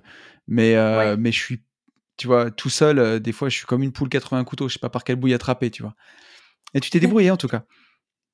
Ouais, je suis débrouillée et puis ça m'a plu et puis je pense que voilà, je suis euh, manuelle, mais j'avais mis ça de côté toute ma vie après. Mais quand j'étais petite, j'étais plutôt manuelle à la ferme. Euh, je faisais pas mal de. Après, euh, je m'occupais à faire des suspensions, des bracelets, enfin plein de des cabanes et tout. Donc je pense que j'étais manuelle, mais je l'avais un peu enfui. Ouais. Et, enfoui, pardon. Et du coup voilà, ça m'a trop plu. Excellent. Du coup, on, voilà. Donc du coup, on en est à, attends, on en est à ici les Moulineaux plus trois appartes à Bordeaux, c'est ça? C'est ça. Voilà. Donc là, à partir de là, euh, parce que ah oui, il faut dire une chose importante. Euh, la loi de compensation à Bordeaux, ce qui fait que ça ralentit même euh, interdit de faire de nouveaux biens en location courte durée, c'est que moi en fait j'ai su l'apparition de cette loi et la mise en place de cette loi pendant le compromis euh, de l'achat des deux logements. Euh, donc j'avais même pas de clause suspensive pour me protéger sur ça. Et je l'ai su à ce moment-là. Et là, je me suis dit, oh là là, faut que je fasse les dossiers très vite parce qu'il me reste que trois mois et il y a deux mois de, euh, deux mois de, de, de, pour étudier le dossier à l'urbanisme. Donc du coup, j'ai fait très vite ça. Mais heureusement que je l'ai su et je l'ai su par hasard dans une soirée d'entrepreneurs justement, comme quoi c'est important de faire des soirées d'entrepreneurs. Et je l'ai su comme ça et je me suis dépêchée à les faire pour mes trois appartes et c'est passé. Et après, la loi est arrivée, donc du coup, je peux plus en faire des nouveaux. Ceux-là, ils sont changés en, j'ai fait un changement de destination parce que maintenant, donc Bordeaux assimile la location courte durée à du commercial. Donc, j'ai fait un changement de destination pour du commercial et donc c'est à vie. Donc, il n'y a plus de souci pour cela, mais je ne ah peux pas en faire de nouveaux. Mais euh, ouais, tu t'es bien débrouillé, ouais. C'est arrivé au bon moment, quoi. C'était just in time. Ouais, excellent. fallait, fallait pas plus. Et donc, euh, voilà. Donc là, tu euh, t'arrivais, à en, vivre déjà quand tu les as, as commencé à les faire tourner? Ça fonctionnait comment? Ah oui, oui. Bah, dès le premier, ça, ça y est. Hein, je remplaçais presque euh, mon chômage avec le premier. Non, on va dire avec les deux premiers. Du coup, le premier un peu moins que le chômage, mais donc oui, ça marche très bien. Euh, après, moi, je faisais tout moi-même. Hein. Je, pas de gestion par une. Je faisais même le ménage. Je faisais tout parce qu'il fallait optimiser un maximum. Donc, euh, c'est chiant. Hein. C'est. Oui, c'est du boulot. Mais, hein. Mais tu avais des, euh, petits crédits aussi en plus, donc forcément, enfin des petits crédits. Ben voilà. C'est avec entre ah, ben l'apport et ce que tu as emprunté, c'était top. Ah oui, oui, mais quand je te dis voilà, effectivement, faut, faut, faut compter euh, toutes les charges d'exploitation et le crédit et euh, bah, le foncier, tout ça, faut tout mettre et après voir ce qui te reste. Et euh, mais bon, ça marche plutôt bien à, Bordeaux. Donc voilà, mais j'optimisais par le fait que je gérais absolument tout. Ouais. Euh, parce que de toute façon, c'était mon gagne-pain. Donc euh, voilà, Ouais, hein, s'il faut faire le ménage, je fais le ménage. euh, C'est ça. Puis quand tu démarres, il faut faire feu de tout bois euh, au départ. Bah, hein. c'est ça. C'est c'est à ce moment-là que tu as besoin de chaque euro compte, quoi. Exactement. Donc après la mise en place de ces trois appartements, euh, j'ai voulu quand même profiter, me remercier. Donc je suis repartie en voyage quand même pas mal de temps, enfin deux mois. Bien. Après j'ai fait d'autres petits voyages. J'ai fait deux mois aux Philippines du coup et j'ai fait faire du surf tous les jours. Enfin voilà. Donc là à ce moment-là j'avais pris quelqu'un pour faire le ménage, mais je gérais tous les messages à distance. Hein. Par contre je faisais pas une gestion euh, globale parce que ça me prenait trop les agences, elles prennent 20% plus les frais de ménage ou mm, 25% plus les frais de ménage, ce qui est énorme. Donc moi, ça m'enlève trop. Donc moi, je préfère avoir quelqu'un qui, à qui je paye le ménage plus les frais du linge, euh, de gestion du linge, mais je continue à gérer tout le reste, en fait, Bien. à distance. Donc je me suis fait plaisir, j'ai pris un peu de temps pour moi, et ensuite, euh, bah, je commençais à m'ennuyer, forcément. Donc là, je me suis dit, mais qu'est-ce que je vais faire? Je peux pas faire ça. Qu'est-ce que je vais faire? Et là, je me suis dit, j'aimerais bien faire une, peu, une petite une, coloc- une colocation. Et euh, donc, du coup, euh, je cherche où est-ce que je peux faire une colocation parce qu'à Bordeaux, c'est compliqué de faire de la rentabilité. Ouais. Euh, je cherche des villes un petit peu autour de, de, de, de Bordeaux. Et euh, donc, je trouve une, euh, une ville donc proche de là où je suis originaire. Et, euh, et là, euh, je me dis, cette ville, elle est sur la LGV, ça peut, euh, il y a pas mal d'écoles qui s'y implantent, pourquoi pas, je, je- je vais chercher là-bas. Et euh, donc euh, finalement, ben je, je- en fait, moi j'ai acheté en premier à Issy-les-Moulineaux, ensuite j'ai acheté à Bordeaux, je me retrouve dans une petite ville où finalement, bah je trouve que tout est pas cher. Bah, c'est sûr que entre... Forcément. Ouais, ouais, forcément. Donc du coup, bah pour euh, pour le prix de mon appartement à Issy-les-Moulineaux, je trouve une maison de 350 mètres carrés, donc euh, Ah ouais, t'as envie d'acheter quoi. Tu m'étonnes. Donc, donc euh, c'est ce qui s'est passé. Je suis tombée sous le charme d'une grosse maison. Ah, mais t'as acheté carrément une Et- maison. Vraiment. Ouais, Ok. ben c'est pour ça en fait. Je, je me suis plantée de, de, de cible en fait sur de, j'aurais dû chercher juste euh, 150 mètres carrés ou 200 je sais pas pour faire une coloc et en fait j'ai cherché par rapport au fait que non j'ai envie d'investir euh, je sais pas euh, j'avais envie de faire un projet suffisamment gros gros enfin donc euh, donc voilà donc c'était suivant le prix plutôt et là je tombe sur une super maison de maître en plein centre de la ville donc euh, je suis tombée sous le charme, mais je me suis dit, qu'est-ce que j'en fais? Parce que là, pour une coloc, mais c'est, c'est trop gros. Mais en fait, je me suis dit, mais si je faisais une grosse coloc? Et à ce moment-là, le terme co-living, tout ça, ça n'existait pas. hein, euh. Ouais. Donc, euh, je me suis dit, bon, bah, je prends le risque. J'ai présenté ça à la banque. Quand j'allais dans les soirées investisseurs, je présentais ça, ils me disaient, mais non, ça marchera pas. Jamais personne voudra vivre avec 10 personnes. euh. Et en plus, tout ça pour ça, en fait, sur mes calculs, il y avait vraiment même, il y avait que 500 euros de cash flow pour finalement Ok. je sais pas combien de travaux, euh, 250 000 travaux. Enfin, je vraiment, tout le monde me disait, mais tu vas te casser la tête pour rien. Et là, j'ai dit, mais non, j'y vais quand même. Je, je trouverai un moyen d'optimiser. Ok. Donc, j'y vais. La banque me suit et, et franchement, je remercie encore mon banquier, euh, bah, d'ailleurs, qui est super fan maintenant de ce que j'ai fait et qui, qui me dit euh, que je vais aller loin et tout. Il, il me supporte super bien. Donc, euh, je le remercie de m'avoir fait confiance. Et, euh, et en fait, euh, voilà, je suis tombée. euh, bah, j'ai signé l'acte d'achat juste avant le, le, le compromis. Et euh, du coup, je me suis confinée dedans. Donc, j'ai commencé à détruire, à faire les plans, tout ça, euh, faire passer les artisans. Bah, quand c'était le confinement, D'accord. euh, j'étais toute seule dedans, euh, dans une grosse maison. Et donc vraiment qui fait 300, presque peur. 350 mètres carrés. Alors, euh, à l'origine, elle faisait justement 298 mètres carrés. Et ben, moi, j'ai créé la surface habitable.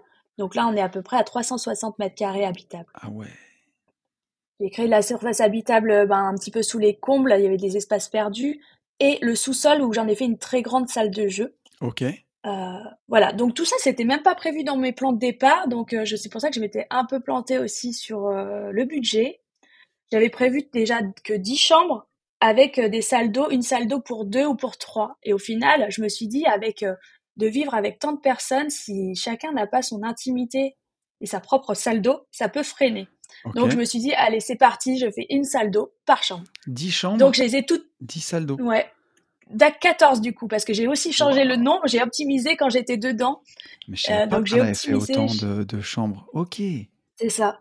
Donc 14. Donc je me suis dit pour vivre avec tant de personnes, il faut son intimité. Donc euh, j'avais pas prévu le budget, donc je me suis dit de toute façon je vais les faire moi-même les salles d'eau. Donc je me suis tapé 14 salles d'eau moi-même.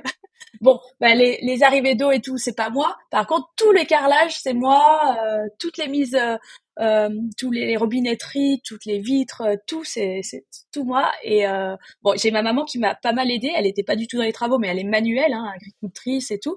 Donc elle, elle m'a beaucoup aidée. Elle est même Merci. Support euh, psychologique et tout. Euh, enfin, je la remercie encore. Mais euh, voilà, c'était une super expérience. Mais voilà, moi, j'aimerais faire mettre le poids sur ça. Et t'en parles souvent dans ton podcast, c'est que c'est que voilà, faut savoir s'investir à un moment donné. Au début, comme ça, euh, faut savoir faire des sacrifices. Et moi, je l'ai, là, j'ai, par exemple, là, bah, ça a mis 14 mois complets mes travaux où j'étais dedans, j'habitais dedans. Fallait que je gère aussi mes locations courte durée en même temps. Mm, mm. Euh, il fallait que je gère les artisans, il fallait que je, fasse moi-même des travaux, euh, fallait que je gère le fait que bah, j'avais pas assez d'argent par rapport à ce que j'avais prévu. Donc, euh, en fait, je mettais tout dedans la maison. J'avais, j'étais arrivée au fait que je ne mettais, je crois que j'ai fait que deux restos en 14 mois. Je me suis jamais commandé Uber Eats, rien. Je mettais tout. En fait, mettre 100 euros dans le projet, ça me faisait pas mal parce qu'à chaque fois que j'allais chez le roi Merlin, j'en avais au moins pour 1000 balles à chaque fois. Et euh, par contre, mettre 20 euros dans un Uber Eats, c'était hors de question. Mm, mm, c'était mm, vraiment, j'avais détourné mon cerveau pour dire la priorité, c'est le projet parce que je ne sais même pas si ça va fonctionner, donc je donne tout, je donne tout, je donne tout. Et c'était vraiment, mais, enfin, j'ai, je me suis euh, sacrifiée totalement, mais c'était un, c'était tout naturel en fait. J'étais dans ce flow qu'il fallait. Euh, l'objectif premier, c'était la réussite du projet parce que sinon j'allais tomber tellement de haut si ça marche pas. Euh, donc j'ai mis toute mon énergie. Euh, il y avait tellement de risques, toute mon énergie, tout mon argent, tout, tout quoi. Parfois la frontière est mince entre le génie et la folie. Hein ah, Peut-être, ouais. Mais bravo, franchement, c'est incroyable. Et alors effectivement, des fois, c'est dans des domaines différents, tu vois. Moi, c'était euh, c'était dans ma société de TP, mais pour moi, ça faisait partie du plan, tu vois. Enfin, un peu comme ce que tu racontes. C'est ça, quoi. La liberté, elle est au bout, et il y a un moment où il y a une un moment où tu t'oublies, on n'a rien sans rien, en fait. C'est ça, exactement. Mais là, ouais, je sais pas comment dire. Bon, là, maintenant, la, la coloc, c'est un super rendement. Enfin, c'est trop bien, ça tourne. Mais euh, les gens, ils voient que le résultat. Est-ce que vous avez déjà oublié les 14 mois où je me suis complètement... Euh, enfin, j'avais zéro vie? Euh, j'ai l'impression qu'il y a déjà un petit peu ce sentiment de jalousie. J'ai ma... Franchement, j'ai envie de dire, ça, c'est, enfin, c'est cette mentalité en France. Ouais, mais pour toi, c'était facile, Sophie. oui, voilà, c'est toujours facile. Et ouais, et ça, ça, c'est malheureux, et tu l'entendras tu l'entendras toujours, mais parce que les gens ne se rendent pas compte. Après, ils voient ce qui, ils voient ce qui est fait, ils voient que ça tourne. Et, euh, et forcément, après, les prochains investissements, ils sont un peu plus faciles. Alors après, ça ne veut pas dire qu'on on peut aussi se mettre en danger, on peut aussi continuer. Puis ça dépend. Euh, après, on, on, peut se faire un peu plus aider. Moi, je sais qu'aujourd'hui, c'est pas que je me suis embourgeoisé, c'est un peu comme dans Rocky, mais forcément que tu, tu, tu, enfin, tu te défonces moins physiquement qu'avant. Quoi. Après, tu fais travailler des gens, tu as ton équipe. Euh, voilà, tu retombes pas non plus dans les mêmes écueils, mais au départ, il faut bien faire marcher le projet. Euh, voilà, tu fais tout. C'est ça. C'est comme ça. C'est ça. C'est non seulement c'est pour optimiser. Là, c'était vraiment le but, c'était d'optimiser. Mais maintenant, je me rends compte que j'ai acquis tellement de savoir, le fait d'avoir fait par moi-même beaucoup de choses. Euh, ben, je pense que maintenant, je suis plus à même bah pour la suite, oui, je vais faire, je vais faire faire plus, mais j'aurai la capacité de le faire faire sans trop me faire avoir. Forcément, il y aura de nouvelles problématiques, mais j'en ai vu beaucoup et je saurais lire un devis, je saurais que je, si je me fais avoir ou pas. Et ça, c'est très important. Il faut mettre les mains dedans. Il y a un moment, mmh. je vois pas, je peux pas comprendre, même moi en étant sur le chantier tous les jours, tous les jours, je reprenais les artisans pour dire ah non non mais ça ça va pas. Donc en fait, j'y étais tous les jours, alors que ceux qui viennent qu'une fois toutes les deux semaines, et comment ils peuvent faire? Parce que quand l'erreur elle est faite, elle est recouverte, parce qu'il y a quelqu'un qui est dessus, bah c'est plus possible en fait. Donc il y, a plein d'incohérences. Ou alors moi je suis mal tombée sur des artisans peut-être mes, mes plaquistes étaient, ils étaient pas ouf, donc peut-être que c'est pour ça. Mais, euh, mais si j'étais pas là tous les jours, il y aurait eu des incohérences incroyables. Mais tu sais que c'est aujourd'hui, c'est encore un de mes soucis hein, quand on, on, délègue énormément. Là, cette année, on a construit euh, une maison et un petit immeuble de trois logements. Et j'ai délégué tous les travaux, j'ai un maître d'œuvre. Donc j'ai une maître d'œuvre pour le coup qui est exceptionnelle et qui connaît très bien les travaux, qui est vraiment derrière. Mais à chaque fois que je vais sur le chantier, je vois des trucs. Malheureusement, mais qui passent à la trappe. Et tu vois, d'artisans ou. mais après, voilà, je fais, je fais ma petite photo au cas où ça bouge pour la suite, tu vois?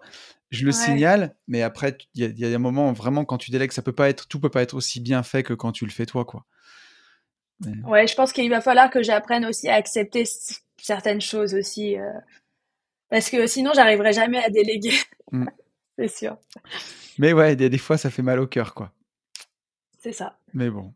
Et euh, donc, ok. Donc, alors, attends, cette, euh, cette super colloque 14 chambres, elle est, elle est terminée. Ça s'est passé comme justement, donc c'est un projet où tout le monde te disait de pas y aller, où tu as mis ton âme, ton énergie, ton temps. Quand tu mets en loc, euh, ça se loue comme tu l'as espéré ou ça met du temps à démarrer? Comment ça fonctionne? Alors, comment ça fonctionne? Déjà, moi, j'étais mais j'avais plus d'argent quoi. J'avais épuisé tous mes comptes de tout ce que je pouvais euh, parce que parce que voilà, j'avais il y avait beaucoup plus le, budget, il a bougé. Euh, donc tout ce que je pouvais, je le mettais dedans. Euh, donc en fait, je me suis dit au moment donné, à un moment donné, il va falloir que l'argent ça rentre le plus tôt possible. Donc dès que j'ai fini, je me suis dit je vais finir en priorité. Bah, dès que le gros œuvre et puis tout le tout le réseau électrique et plombier était fini, après je me suis dit je vais finir d'abord la pièce principale, cuisine salon et après, je vais faire une chambre par chambre pour pouvoir faire rentrer les gens au fur et à mesure qu'une chambre est terminée. Et c'est ce que j'ai fait. Donc du coup, euh, j'ai fait rentrer la première personne en euh, février 2021. Et euh, à peu près toutes les deux trois semaines après, je finissais une chambre et quelqu'un d'autre rentrait. Et je mettais une annonce et je leur expliquais que voilà, bah vous, enfin la, la, la colloque n'est pas terminée. Euh, mais euh, mais voilà, enfin au début il y aura encore des travaux, faut accepter qu'il y aura peut-être du bruit. Je suis encore dans la coloc aussi, euh, donc tout ça, mais finalement ça n'a pas du tout freiné. Les gens étaient très contents d'y rentrer. Donc au fur et à mesure, bah, la vie a commencé à prendre. À partir de trois à quatre personnes, ils ont commencé à manger ensemble, etc. Et la vie a commencé à apprendre. Et j'ai fini donc la dernière chambre en septembre 2021, et c'est à ce moment-là que je suis partie. T'as pas traîné, dis donc. Hein. Et aujourd'hui, c'est un invest que tu as toujours et qui roule. Voilà, qui roule très bien. Euh, il y a pas mal de gestion finalement. 14 euh, chambres, euh, c'est sûr que tu dois avoir du turnover, c'est obligé, mais c'est logique quoi. Mais le turnover est beaucoup moins élevé que j'allais, j'avais imaginé. J'avais imaginé un, une à deux rotations par mois. Au final, c'est pas le cas du tout. L'année dernière, si je fais le bilan, bilan, il y a eu sept rotations en un an. Donc, ce qui n'est vraiment pas énorme. Ouais, ça fait tous les deux mois. Non, mais c'est super, hein, carrément. Donc voilà. Bien.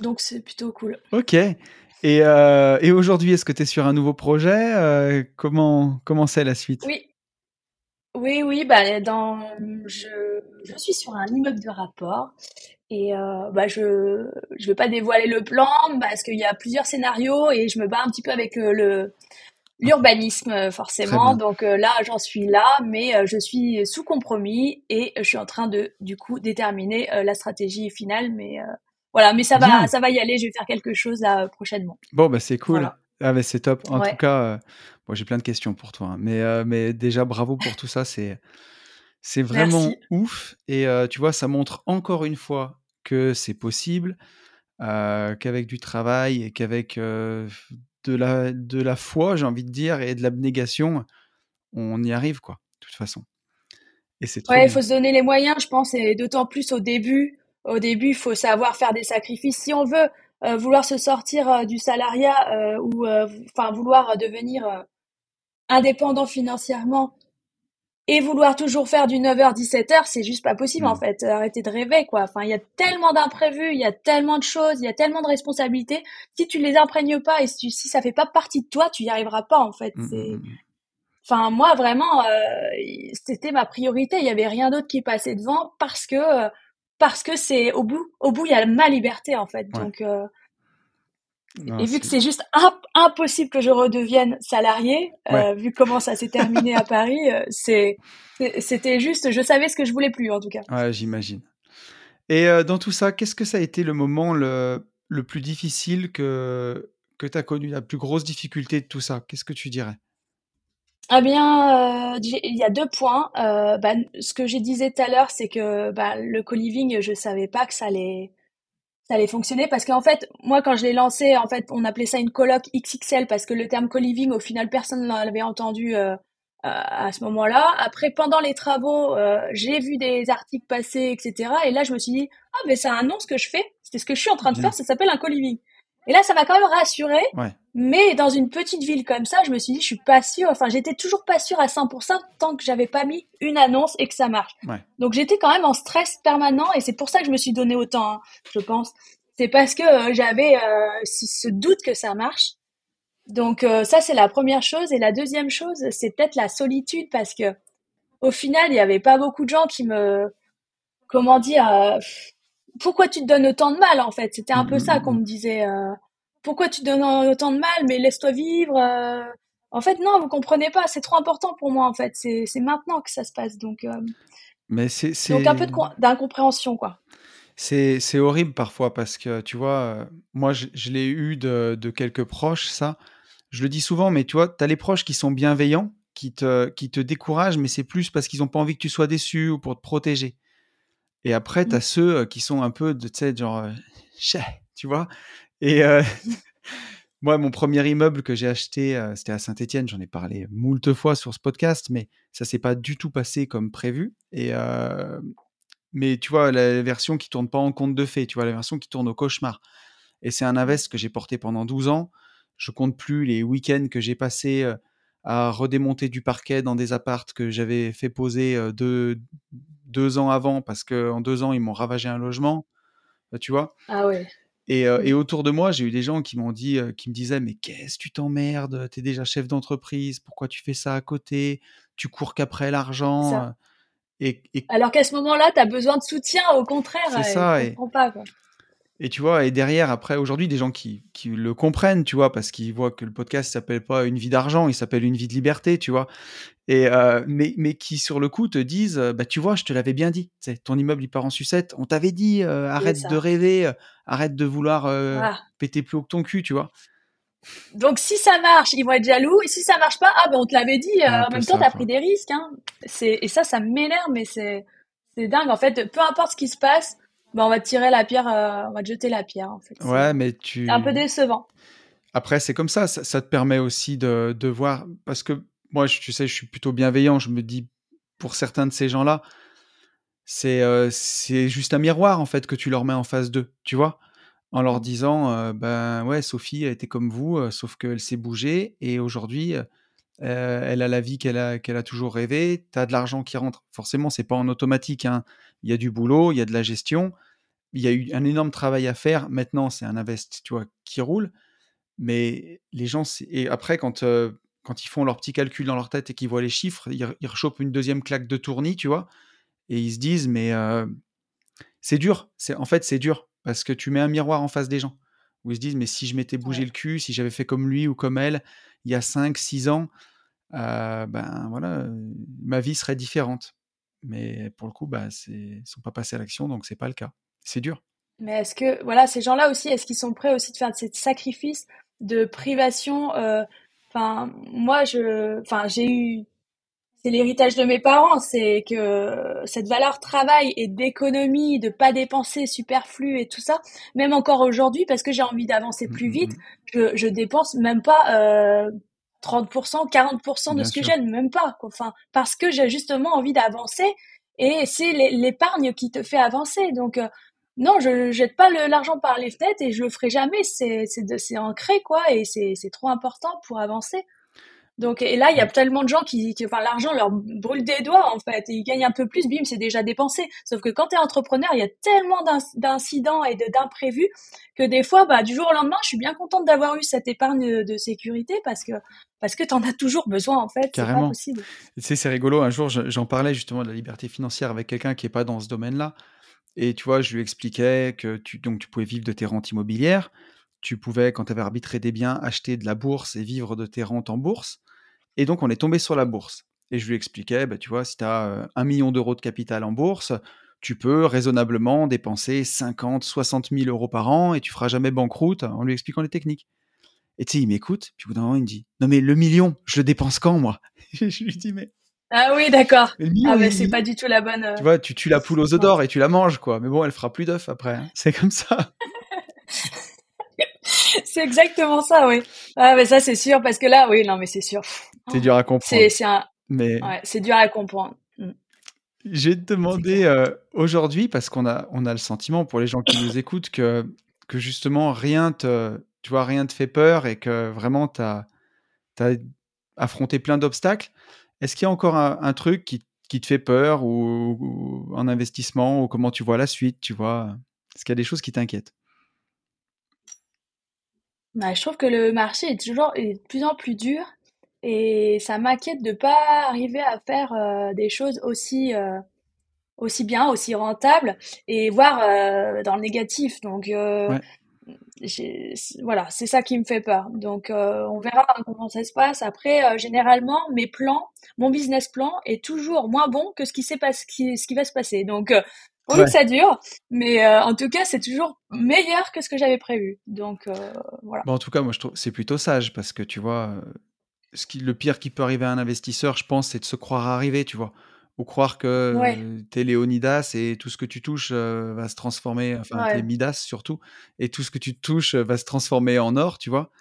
Et, euh, et parfois, moi, c'est un écueil dans lequel j'ai pu tomber, tu vois. J'ai fait des invests où euh, l'emplacement était bien, c'était patrimonial, tu vois, même ces dernières années. Hein. C'est pas des gros invests, mais j'ai pas négocié comme quand j'avais vraiment faim avant, tu vois. Et des fois, je me dis, ah, t'aurais pu plus négocier, tu vois. Et euh, il faut, je trouve que c'est bien de jamais perdre ça et puis de se dire que, ouais, toujours avoir un peu de, de retenue. Et euh, ouais, ouais c'est bien de se remettre, euh, toujours se remettre en question, quoi. Mmh. si jamais tu pouvais te voir à 20 ans, quand tu rêvais de ton tailleur et de, et de, et de, de la défense à Paris, qu'est-ce que tu te dirais aujourd'hui? Euh, je pense que euh, je me dirais, euh, comment dire, je pense que j'ai trop perdu de temps pour comprendre ces années à Paris, en fait, même si c'était pas énorme, j'ai passé que 5 ans, mais ça aurait pu être compris bien avant, en fait, en deux ans, bim, c'est bon, allez, vas-y. En fait, c'est pas ça que tu veux. J'aurais pu aller plus vite. Et puis, mais c'était, c'est surtout la peur du jugement, le, le, regard des autres. En fait, je, je me serais dit, mais vas-y, fonce t'as une idée, c'est maintenant, en plus t'es jeune, t'as rien à perdre, mm-hmm. euh, vas-y, fonce et puis euh, tu verras, tu pourras toujours rebondir. Euh, mais voilà, pas, pas perdre trop de temps en fait. Dès que t'as compris un truc, faut y aller. Parce que c'est vrai que ça a été dur, hein. moi quand j'ai quitté ma vie parisienne, mes amis et tout, en gros, ils pensaient que j'allais vivre d'amour et d'eau fraîche, quoi. Enfin, c'est mais non, mais j'ai quand même cette niaque en moi. Euh, j'ai toujours fait des choses dans ma vie. Euh, c'est pas parce que je vous dis que je pars en voyage avec un billet simple que je vais rien faire de ma vie. Et d'ailleurs, maintenant, ils se disent ah oui, effectivement, bah, elle a bien rebondi. Mais mmh, mmh, mmh, mais c'est vrai qu'à ce moment-là, ils te mettent le doute. Et puis c'était dur, quoi, parce que en gros, ils, ils, croyaient pas en moi. Ils me disent non, mais t'as un super job, t'as tout, t'as fait tout ça pour en arriver là, et tu bazardes tout. Bah oui, mais vous êtes pas là les dimanches soirs quand je pleure. Euh, franchement, vous êtes pas là pour m'aider. Donc, euh, franchement, moi, je veux plus vivre ça. Pas pendant 45 ans et au final, ça va me détruire. Ça perd. Je vais perdre tout ce que j'ai en moi, ma niaque, euh, mon, mon énergie. Je peux pas continuer comme ça. Mmh, mmh, mmh. Et c'est vrai que, voilà, je me dirais de, de me bouger, de me bouger, de faire des choses nouvelles, que que c'est comme ça qu'on apprend et que et que en faisant des choses, on trouvera forcément sa voie. Bien. Mais, euh, mais effectivement, euh, c'est jamais, jamais évident et je pense aussi que la vie, elle a parfois on a besoin de temps pour comprendre les choses, tu vois?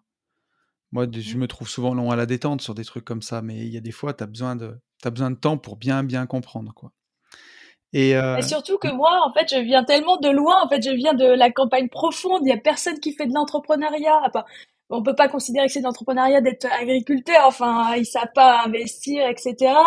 Euh, par contre, il y avait cette valeur travail qui m'a beaucoup aidé. Mais euh, après, personne n'avait fait des grandes études, donc pour moi, c'était un peu mon rêve, mais en fait, pas du tout. Enfin, je pars trop de loin là. Il a fallu que je passe toutes les étapes pour comprendre. Mmh, mmh, donc mmh. euh, voilà, c'est c'est un, un, long chemin. Il y en a qui comment qui font de l'entrepreneuriat et qui font ce qu'on fait euh, à 20, 25 ans là, ça me, je les admire. Hein, c'est incroyable. bah, j'aurais aimé hein, commencer plus tôt, mais j'avais ce chemin à faire. Ouais. Mais tu vois, c'est rigolo, ça fait toujours écho à mon parcours parce que moi, j'avais une famille d'entrepreneurs pour le coup, mais pas vraiment d'investisseurs. Et, euh, et, pour moi, il fallait travailler beaucoup et ça permettrait de gagner pas mal. Mais, euh, mais on n'investissait pas. Et vraiment, quand, euh, quand j'ai découvert, tu vois, les revenus passifs, quand j'ai, je rencontrais, moi, mes clients, c'était tous des promoteurs, des aménageurs, des investisseurs dans l'immobilier. Je voyais bien comment ils vivaient. Je leur posais la question. Les gars, ils avaient 10, 20, 30, 50 appartes j'ai un de mes clients, rapidement, hein, qui avait 140 appartements, qui m'avait expliqué comment ça fonctionnait. Je me disais, mais c'est magnifique, quoi. Et quand j'en parlais autour de moi, les gens me disaient, mais tu rêves. Fait, le gars, il était parti de rien, il était maçon, euh, ses parents n'étaient pas investisseurs, tu vois. Et ce mec avait à l'époque euh, une cinquantaine d'années, 45 ou 50 ans, quand moi j'en avais 25. Je me disais, mmh. mais c'est fantastique. Et après, il faut du temps pour comprendre que, que c'est aussi pour toi, que que voilà, que mmh. c'est pas réservé à une élite, que, que voilà, t'es fait de chair et d'os euh, comme tout le monde et que voilà, bah, on y va, quoi. C'est mmh. pas facile. Et justement, quel conseil, toi, tu donnerais à une, euh, une personne qui nous écoute, qui, que ça titille, tu vois, et qui se dit que, que c'est possible, mais qui ose pas se lancer, qui a toujours des peurs? Bah Déjà, se poser la question si elle est euh, en, apte à accepter les sacrifices, apte à, y passer du temps, à peut-être passer deux, trois ans où il euh, mm. faudra mettre peut-être sa vie personnelle entre parenthèses, faudra, faudra peut-être euh, faire euh, des restrictions sur tout ce qui est loisir, en tout cas réduire ses dépenses. Enfin, est-ce qu'on, est-ce que, est-ce que je suis capable d'accepter ça? Voilà, c'est ça d'abord la bonne question. Est-ce que, est-ce que je suis capable de faire des sacrifices et de même me plonger tête baissée à fond sur quelque chose euh, et de sacrifier des années? Mmh euh, se poser la question, est-ce que je vais vraiment y prendre plaisir? Bon, ça, sans le faire, on peut pas, on peut pas savoir, mais il faut prendre du plaisir. Sinon, c'est sûr. Si tu, n'aimes pas ce que tu fais, tu vas pas tenir, c'est sûr, c'est certain. Euh, donc voilà. Et après, le conseil, c'est faut pas attendre de chercher le bien miracle, le bien parfait qui promet 15%, etc. Je pense qu'il faut y aller à un moment donné. Il faut arrêter de se poser trop de mmh, questions. Mmh, et c'est en faisant les choses que, que qu'on trouve d'autres solutions, qu'on avance sur d'autres projets. Enfin, faut faire l'action, ça, ça t'emmène à d'autres choses et, et, on avance, quoi. Tout à fait d'accord avec toi. Euh, quand tu regardes tout ton parcours qu'on vient de, de retracer euh, ensemble, c'est, c'est quoi qui te rend le plus fier? Ah bah, le plus fier, euh, c'est d'avoir eu justement cette audace de demander ces trois mois pour partir en voyage à un associé euh, d'une grosse boîte que je rêvais de rentrer. Et au final, bah, d'avoir eu ce courage, au final, d'avoir eu ce courage aussi de partir toute seule et d'avoir fait ce voyage, en fait, ça, mais c'est le tournant dans ma vie, quoi. C'est, et, euh, enfin, c'est clair que si je l'avais pas fait, mais je sais pas où c'est que j'en serais. Peut-être que j'aurais eu un autre tournant plus tard, mais euh, je, je, je, suis très fière d'avoir eu ce courage de le faire. Mm c'est ce qui m'a ouvert les yeux. C'est fou parce que ça pourrait être une décision qui, sur le moment, euh, paraît insensée à toi et à plein de monde. Et quand on remet le puzzle dans l'ordre, euh, c'était la pièce maîtresse quelque part. Exactement, tout à fait. Impressionnant. Ben ouais, effectivement. Euh, c'est sûr que. Et puis, c'est aussi dur parfois de se remettre en question et de se dire j'ai fait toutes ces années d'études, j'ai fait tout ça avec ce seul but pour en arriver là. Et en fait, tu te rends compte que c'est pas ce que tu veux, ça te rend pas heureux et tu te dis, mais ça fait sept ans que je travaille pour ça, quoi. Pas facile. Oui, oui, c'est ce que je me disais au début, mais maintenant je me dis, en fait, vraiment, j'ai travaillé dans un super grand cabinet euh, de conseil, c'est Accenture, le, premier que j'ai fait. Vraiment, j'ai appris des procès, j'ai appris des mmh. choses qui m'aident aujourd'hui, hein, l'organisation dans mes projets et tout. Donc, il faut pas non plus se dire que euh, c'était la fausse route. Non, c'était c'était mon chemin qui j'en avais besoin. Tout ce que j'ai appris, toutes mes expériences euh, professionnelles m'aident aujourd'hui à justement avoir bien géré mes projets et mmh les avoir optimisés. Donc euh, voilà, c'est pas du temps perdu. C'était euh, mon chemin, oui, j'en avais besoin. On est, on est complètement, je suis complètement d'accord avec ça. Et, mmh. et tu vois, je fais. Alors bon, forcément, l'école, parfois, c'est. Quand on te force à faire un truc que tu n'as pas envie de faire, c'est un mauvais chemin. Mais quand même, avoir un bagage d'études, ou en tout cas des études où on t'a poussé à réfléchir, tu vois, sur des problématiques, pas des trucs où tu dois apprendre tout cuit. Moi, mon cas personnel, j'ai fait des études d'ingénieur. Euh, je suis ingénieur en génie physique parce que j'adorais les sciences. Aujourd'hui, je suis marchand de biens.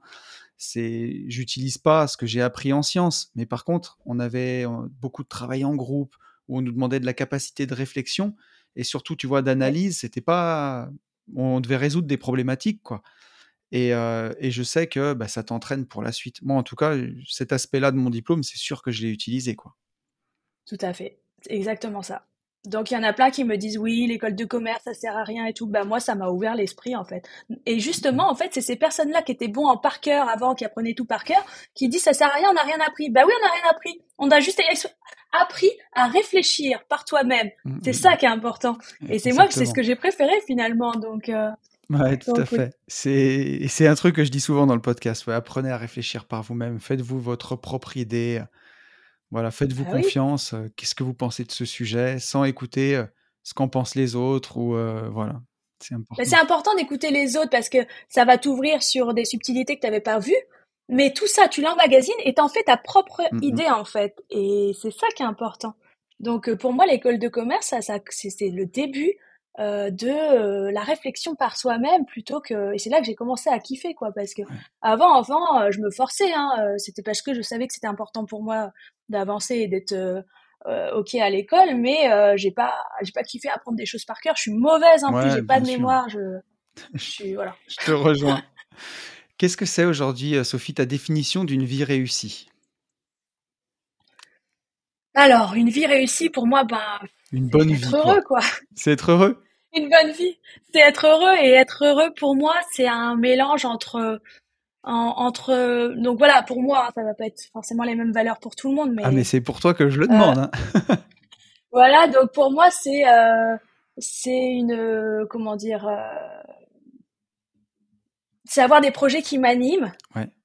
C'est euh, une stimulation intellectuelle d'un côté. Donc c'est, c'est un équilibre avec une stimulation intellectuelle avec des projets qui m'animent ou qui ont de la valeur, euh, des, des, causes qui, qui, qui, me tiennent à cœur, en même temps d'avoir des gens aimants, bienveillants autour de moi, donc euh, de une famille, euh, des, des, gens qui te soutiennent ouais. et euh, des amis qui, qui te ressemblent, qui te, qui te boostent, qui te tirent vers le haut, euh, avec qui on peut se challenger et que c'est bienveillant. Euh, donc tout ça, euh, moi, c'est ce qui m'a manqué au tout début, là, quand j'ai tout lâché et que je me suis retrouvée. Je me suis retrouvée vraiment très très seule, en fait. Personne n'avait cette mentalité et personne euh, n'avait cette envie là de faire des choses, euh, d'investir et tout. Donc là, de plus en plus, je m'ouvre et je fais des événements et ça m'apporte énormément. Là, je suis très contente, par exemple, de partager avec toi. Et ça, si je m'étais pas ouverte, il y a moins d'un an en fait que j'ai commencé à ouvrir mon, mon, compte Instagram, par exemple, et ça m'apporte énormément en entourage et je suis très contente de ça et je regrette de ne pas avoir fait plus tôt. Euh, donc voilà, donc ça c'est quelque chose que j'essaye de, de, développer parce que le sentiment de solitude ça a été quand même assez dur. Ouais. Euh, voilà, donc je veux m'entourer de, de, personnes bienveillantes qui continuent à me, bah, à me stimuler, faire des projets qui m'animent, qui ont du sens pour moi, prendre du plaisir sur le chemin et en même temps bah, d'être bien entouré, de pouvoir continuer à dé découvrir le monde, euh, voilà, enfin, m'épanouir euh, comme ça. Excellent, franchement excellent. Et euh, je vais te poser ma petite question favorite que je pose à tout le monde et à tous ceux qui écoutent, qui écoutent une vie de liberté. Mais la liberté, elle est importante pour toi. On s'appelle pas Sophie Freedom Preneur pour rien du tout. Hein. Mais, Oui, il fallait ce podcast parce qu'on a vraiment des, des, similitudes là-dessus. On est d'accord. Mais voilà, moi, je pose toujours cette question puisque le moment où je me suis senti le plus libre dans ma vie, c'était pas un moment où je l'avais imaginé, c'était dans un moment du quotidien où j'emmenais mes enfants à l'école et où je réalisais que tout le monde était pressé, euh, certains papas en costume, ceux qui avaient le privilège de le faire, euh, tu vois, d'autres mamans euh, qui regardaient la montre, tout le monde était stressé. Et moi, j'emmenais mes enfants à l'école, main dans la main, j'ai eu le temps de faire un gros bisou, tu vois, et de partir avec un pas nonchalant et tranquille. Et je me suis dit, mais en fait, c'est ça la liberté. C'est là où je me sens le plus libre. Donc, c'est à mon tour de te retourner la question. Quel est le moment de ta vie où tu t'es senti le plus libre? Alors c'est pareil, ça va pas être un moment qui peut faire rêver tout le monde et c'est très très surprenant même pour moi. Bah, pendant ce voyage de trois mois là où vraiment tout a renversé, mais comme je te disais au tout début, c'était c'était dur. Je me suis dit qu'est-ce que je fais là? Et mmh. après, je me suis retrouvée sur une île où, où j'ai rencontré plein de gens. C'était génial et c'est là que ça a commencé. Et à partir de là, j'ai voilà, c'est là que j'ai commencé mon trip. et j'ai voulu aller dans le nord de la Thaïlande. Et j'ai pris un bus. Pardon. Je t'en prie. J'ai pris un bus et je me suis retrouvée, euh, je devais prendre un train à Bangkok. Euh, du coup, et le, le bus arrive euh, avant l'ouverture de la gare. Donc j'arrive en pleine nuit, genre à 3 heures du mat, alors que la gare euh, peut-être euh, ouvrait à 5 ou 6 heures, je ne sais plus. Et j'arrive, mais je vais dire, je vais pas prendre une chambre maintenant, mais je vais pas attendre 3 heures comme ça. Et là, je me suis dit, mais non, mais c'est bon. euh, je me mets dessous une lumière devant la gare, et puis je vais me coucher par terre, et je vais dormir. Voilà. Et là, c'est ce que je fais. Donc, je mets ma petite serviette, je prends mon sac, bon, tout ce qui était de valeur, je l'ai mis au niveau de mon ventre. Je mets un petit réveil, et je me couche ici. Bon, j'étais pas la seule. Il y avait quelques personnes qui dormaient pareil, euh, qui attendaient l'ouverture. Et je me suis mis là. Et là, j'ai eu une bouffée, mais de, de bonheur. Ouais. C'est quand même incroyable d'être dans la rue, par terre. Une bouffée, mais de liberté, de bonheur. Je me suis dit, là, personne m'attend, personne attend quelque chose de moi, personne sait où je suis. Et c'est, mais incroyable. Je suis libre comme l'air, quoi. Il y a, il y a plus rien qui m'attend, là. C'est, et là, je dis, là, je suis bien, là. Ouais. En fait, euh, c'est incroyable parce que franchement, je pense que j'avais vraiment beaucoup trop de stress euh, Mm, mm, dans mm. cette vie parisienne et, et ce moment-là, euh, incroyable, euh, je m'en souviendrai toujours. Après, des moments comme ça très forts de, de sentiment de liberté, j'en ai eu d'autres pendant le voyage. Hein. Ouais. Mais celui-ci m'a marqué parce que personne s'attend à avoir à cette bouffée de liberté Ouais. euh, couché par terre à Bangkok, dans une ville. Tu m'étonnes. Donc voilà. Et moi, j'aime bien ces moments-là parce que je trouve qu'ils servent aussi de boussole, tu sais, parfois. Enfin, on le voit bien dans la vie d'entrepreneur, il y, y a toujours des moments où c'est pas que tu t'égares parce que chaque projet qu'on fait a du sens, mais quand t'en mets beaucoup en même temps, bah, des fois, t'en perds un peu, quoi. Et moi, il y a eu quelques moments où euh, on a des opérations de marchand de biens en cours. Et puis, il y a les podcasts à enregistrer. Et puis, j'ai un séminaire qui arrive. Et purée, dans trois semaines, j'ai une présentation. Et je me dis, mais j'ai tout en même temps.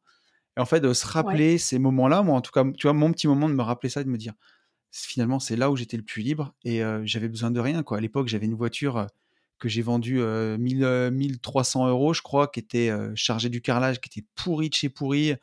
Les essuie-glaces, ils marchaient même plus. Euh, je suis incapable de dire comment j'étais habillé, tu vois, mais il y avait rien de grandiloquent, quoi. Et de me dire, en fait, c'est voilà, la boussole, elle est là, tu vois. C'est ça qu'il faut pas oublier, quoi. Ouais, je pense que c'est c'est un indicateur qui nous dit qu'on est sur le, le bon chemin. Mm. On est d'accord. J'ai encore deux petites questions pour toi, euh, Sophie. Euh, Est-ce que tu as un livre préféré ou un livre que tu as lu récemment que tu as envie de partager avec nous? Alors, euh, j'en ai plusieurs. Je vais parler de les phylocognitifs. Je sais pas si tu Pas connais. du tout. Alors, ça parle en fait de tout ce qui est haut potentiel, pensée en arborescence, hypersensibilité, intuition. Et il y a deux profils dans ce livre et il y en a un, les philo complexes, où je me reconnais totalement et ça m'a vraiment aidé à me comprendre et me dire mais pourquoi je suis toujours insatisfaite, pourquoi je veux toujours plus? Et pourquoi? Et, hum, et voilà et toute mon hypersensibilité, euh, enfin, ça m'a énormément aidé. Bon après ça ça va peut-être pas correspondre à tout le monde mais c'est un livre qui m'a marqué. Intéressant, mais je vais. Ah. euh, tu me passeras les références. Je, je vais lire. Voilà, bon, je l'ai sorti, bah, c'est Ah, comme ça on le voit. Pour ceux qui, euh, pour ceux qui nous voient sur YouTube, euh, vous avez le, vous avez l'image. Excellent. Et ap- après, en termes de mindset euh, pour ce qui est euh, bah, business, euh, ça va être Les secrets d'un esprit millionnaire. Ouais, bien. J'adore ce livre, mais en fait, ça me paraît tout, tout ce qu'ils disent, ça me paraît évident et j'ai l'impression en fait que je les, ai, je les avais déjà quand j'ai lu en fait euh, cette mentalité. C'est juste que le voir écrit, l'entendre et le et, et le, voilà que ça soit formulé, bah ça me ça me l'a imprégné. Je me dis ouais c'est trop bien en fait, euh, c'est trop ça. Je suis je suis déjà un peu comme ça et là le fait de le lire, eh ben ça me conforte dans l'idée que j'ai une bonne mentalité pour avancer. Ah, génial. Tu sais Voilà. que je l'ai lu il y a super longtemps. Il y a genre 4 ou 5 ans, tu m'as donné envie de le relire. Donc, euh, Ah bah super. ouais, je, crois que je l'ai dans la bibliothèque derrière. Je l'ai pas donné celui-là, donc, euh, donc je vais le lire. Ça va être intéressant justement de voir euh, Ouais. l'évolution parce que si tu l'as déjà lu, relire un livre plus tard, c'est vraiment top. ouais. Ah, carrément. Et j'ai une dernière question pour toi. Euh, Est-ce Ouais. que tu as une, une citation que, qui t'a accompagné ou une citation préférée ou un mantra que tu te répètes que tu as envie de partager avec nous? Alors, oui, j'ai souvent, bah, de par mon hypersensibilité, c'est vrai que j'ai tendance à, à perdre un petit peu pied des fois ou à m'ennuyer entre deux projets. Et du coup, je me dis, mais en fait, la seule chose qu'il faut retenir, c'est être dans l'action. Fais quelque chose, le reste, le reste suivra. Donc c'est ce que je me répète souvent et quand les gens aussi, eh ben ils sont, ils, ils passent pas à l'action, ils te demandent toujours des conseils. Je dis mais fais quelque chose, tu verras, le reste suivra. Et c'est ce que je me répète souvent. Mais euh, je suis, je suis d'accord avec toi. C'est une belle citation. effectivement, si tu vois dans l'immobilier, si tu sors pas de chez toi, si tu vas pas en visite, il se passera rien. C'est valable. C'est vraiment valable pour tout. C'est ça. Bon, top. Merci beaucoup, Sophie. C'était un plaisir d'enregistrer ce podcast avec toi. Je pense que tu vas inspirer beaucoup de gens, euh, que ce soit hommes ou femmes. C'était vraiment, euh, vraiment très, très intéressant. Et euh, Merci à toi, j'ai passé un très très bon moment, c'était top. Bon, bah écoute, top. Et eh ben, je vais te laisser le mot de la fin, si tu as encore un petit message à faire passer, ou... et puis dire aussi aux gens où ils peuvent te retrouver, s'ils ont envie de te contacter. Alors oui, euh, moi c'est du coup euh, sur Instagram, c'est freedompreneur-du-bas Sophie. Donc voilà, après vous pouvez me retrouver aussi sur LinkedIn Sophie Delage. Voilà, et sur Instagram, je, je, je, depuis un peu à peu près un mois, je fais des face caméra, ce qui est vraiment, je sors de ma zone de confort. Et c'est aussi pour dans le but de, ben de c'est un challenge envers moi-même, hein, donc euh, c'est dans le but d'évoluer là-dessus, de pouvoir faire des présentations un petit peu plus confiantes. Donc voilà, ce podcast aussi, hein, c'est vraiment une sortie de zone de confort. tu hein, t'en es bien tiré là, c'était parfait. c'est gentil, merci. Donc voilà, et je partage mon quotidien et je vais partager aussi mes difficultés. Hein. Je vais pas montrer que que le tout rose tout bien. Euh, si donc, euh, bah, dès que le, le, projet là va, déjà j'explique mes difficultés actuelles hein, sur l'avant-projet, mais même quand il va sortir, il va avoir des difficultés au jour le jour et euh, je compte bien les partager. Bien. Et puis bon, dans le but de montrer ben, que tout est possible, mais qu'il faut savoir, euh, ben faut savoir que c'est tout est pas simple tous les jours. Voilà. Ouais. Et puis, qu'est-ce que je laisserai comme dernier mot? Ben, toujours pareil, hein, passer à l'action et euh, c'est ça qui vous fera avancer, qui vous emmènera sur de nouvelles opportunités. Et, voilà. Et puis surtout, prendre du plaisir sur le chemin. Bah, c'est top. Merci beaucoup à toi, Sophie. C'était un plaisir et euh, à très vite. Merci. Salut. Merci. Salut.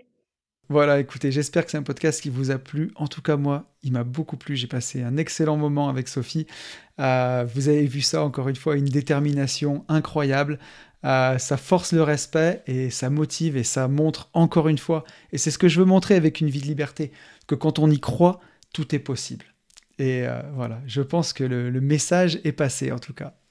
Et quant à moi, je vais vous quitter pour cette semaine, mais avant cela, comme d'habitude, je vous souhaite le meilleur et vous le savez, je vous souhaite, par-dessus tout, de vivre libre.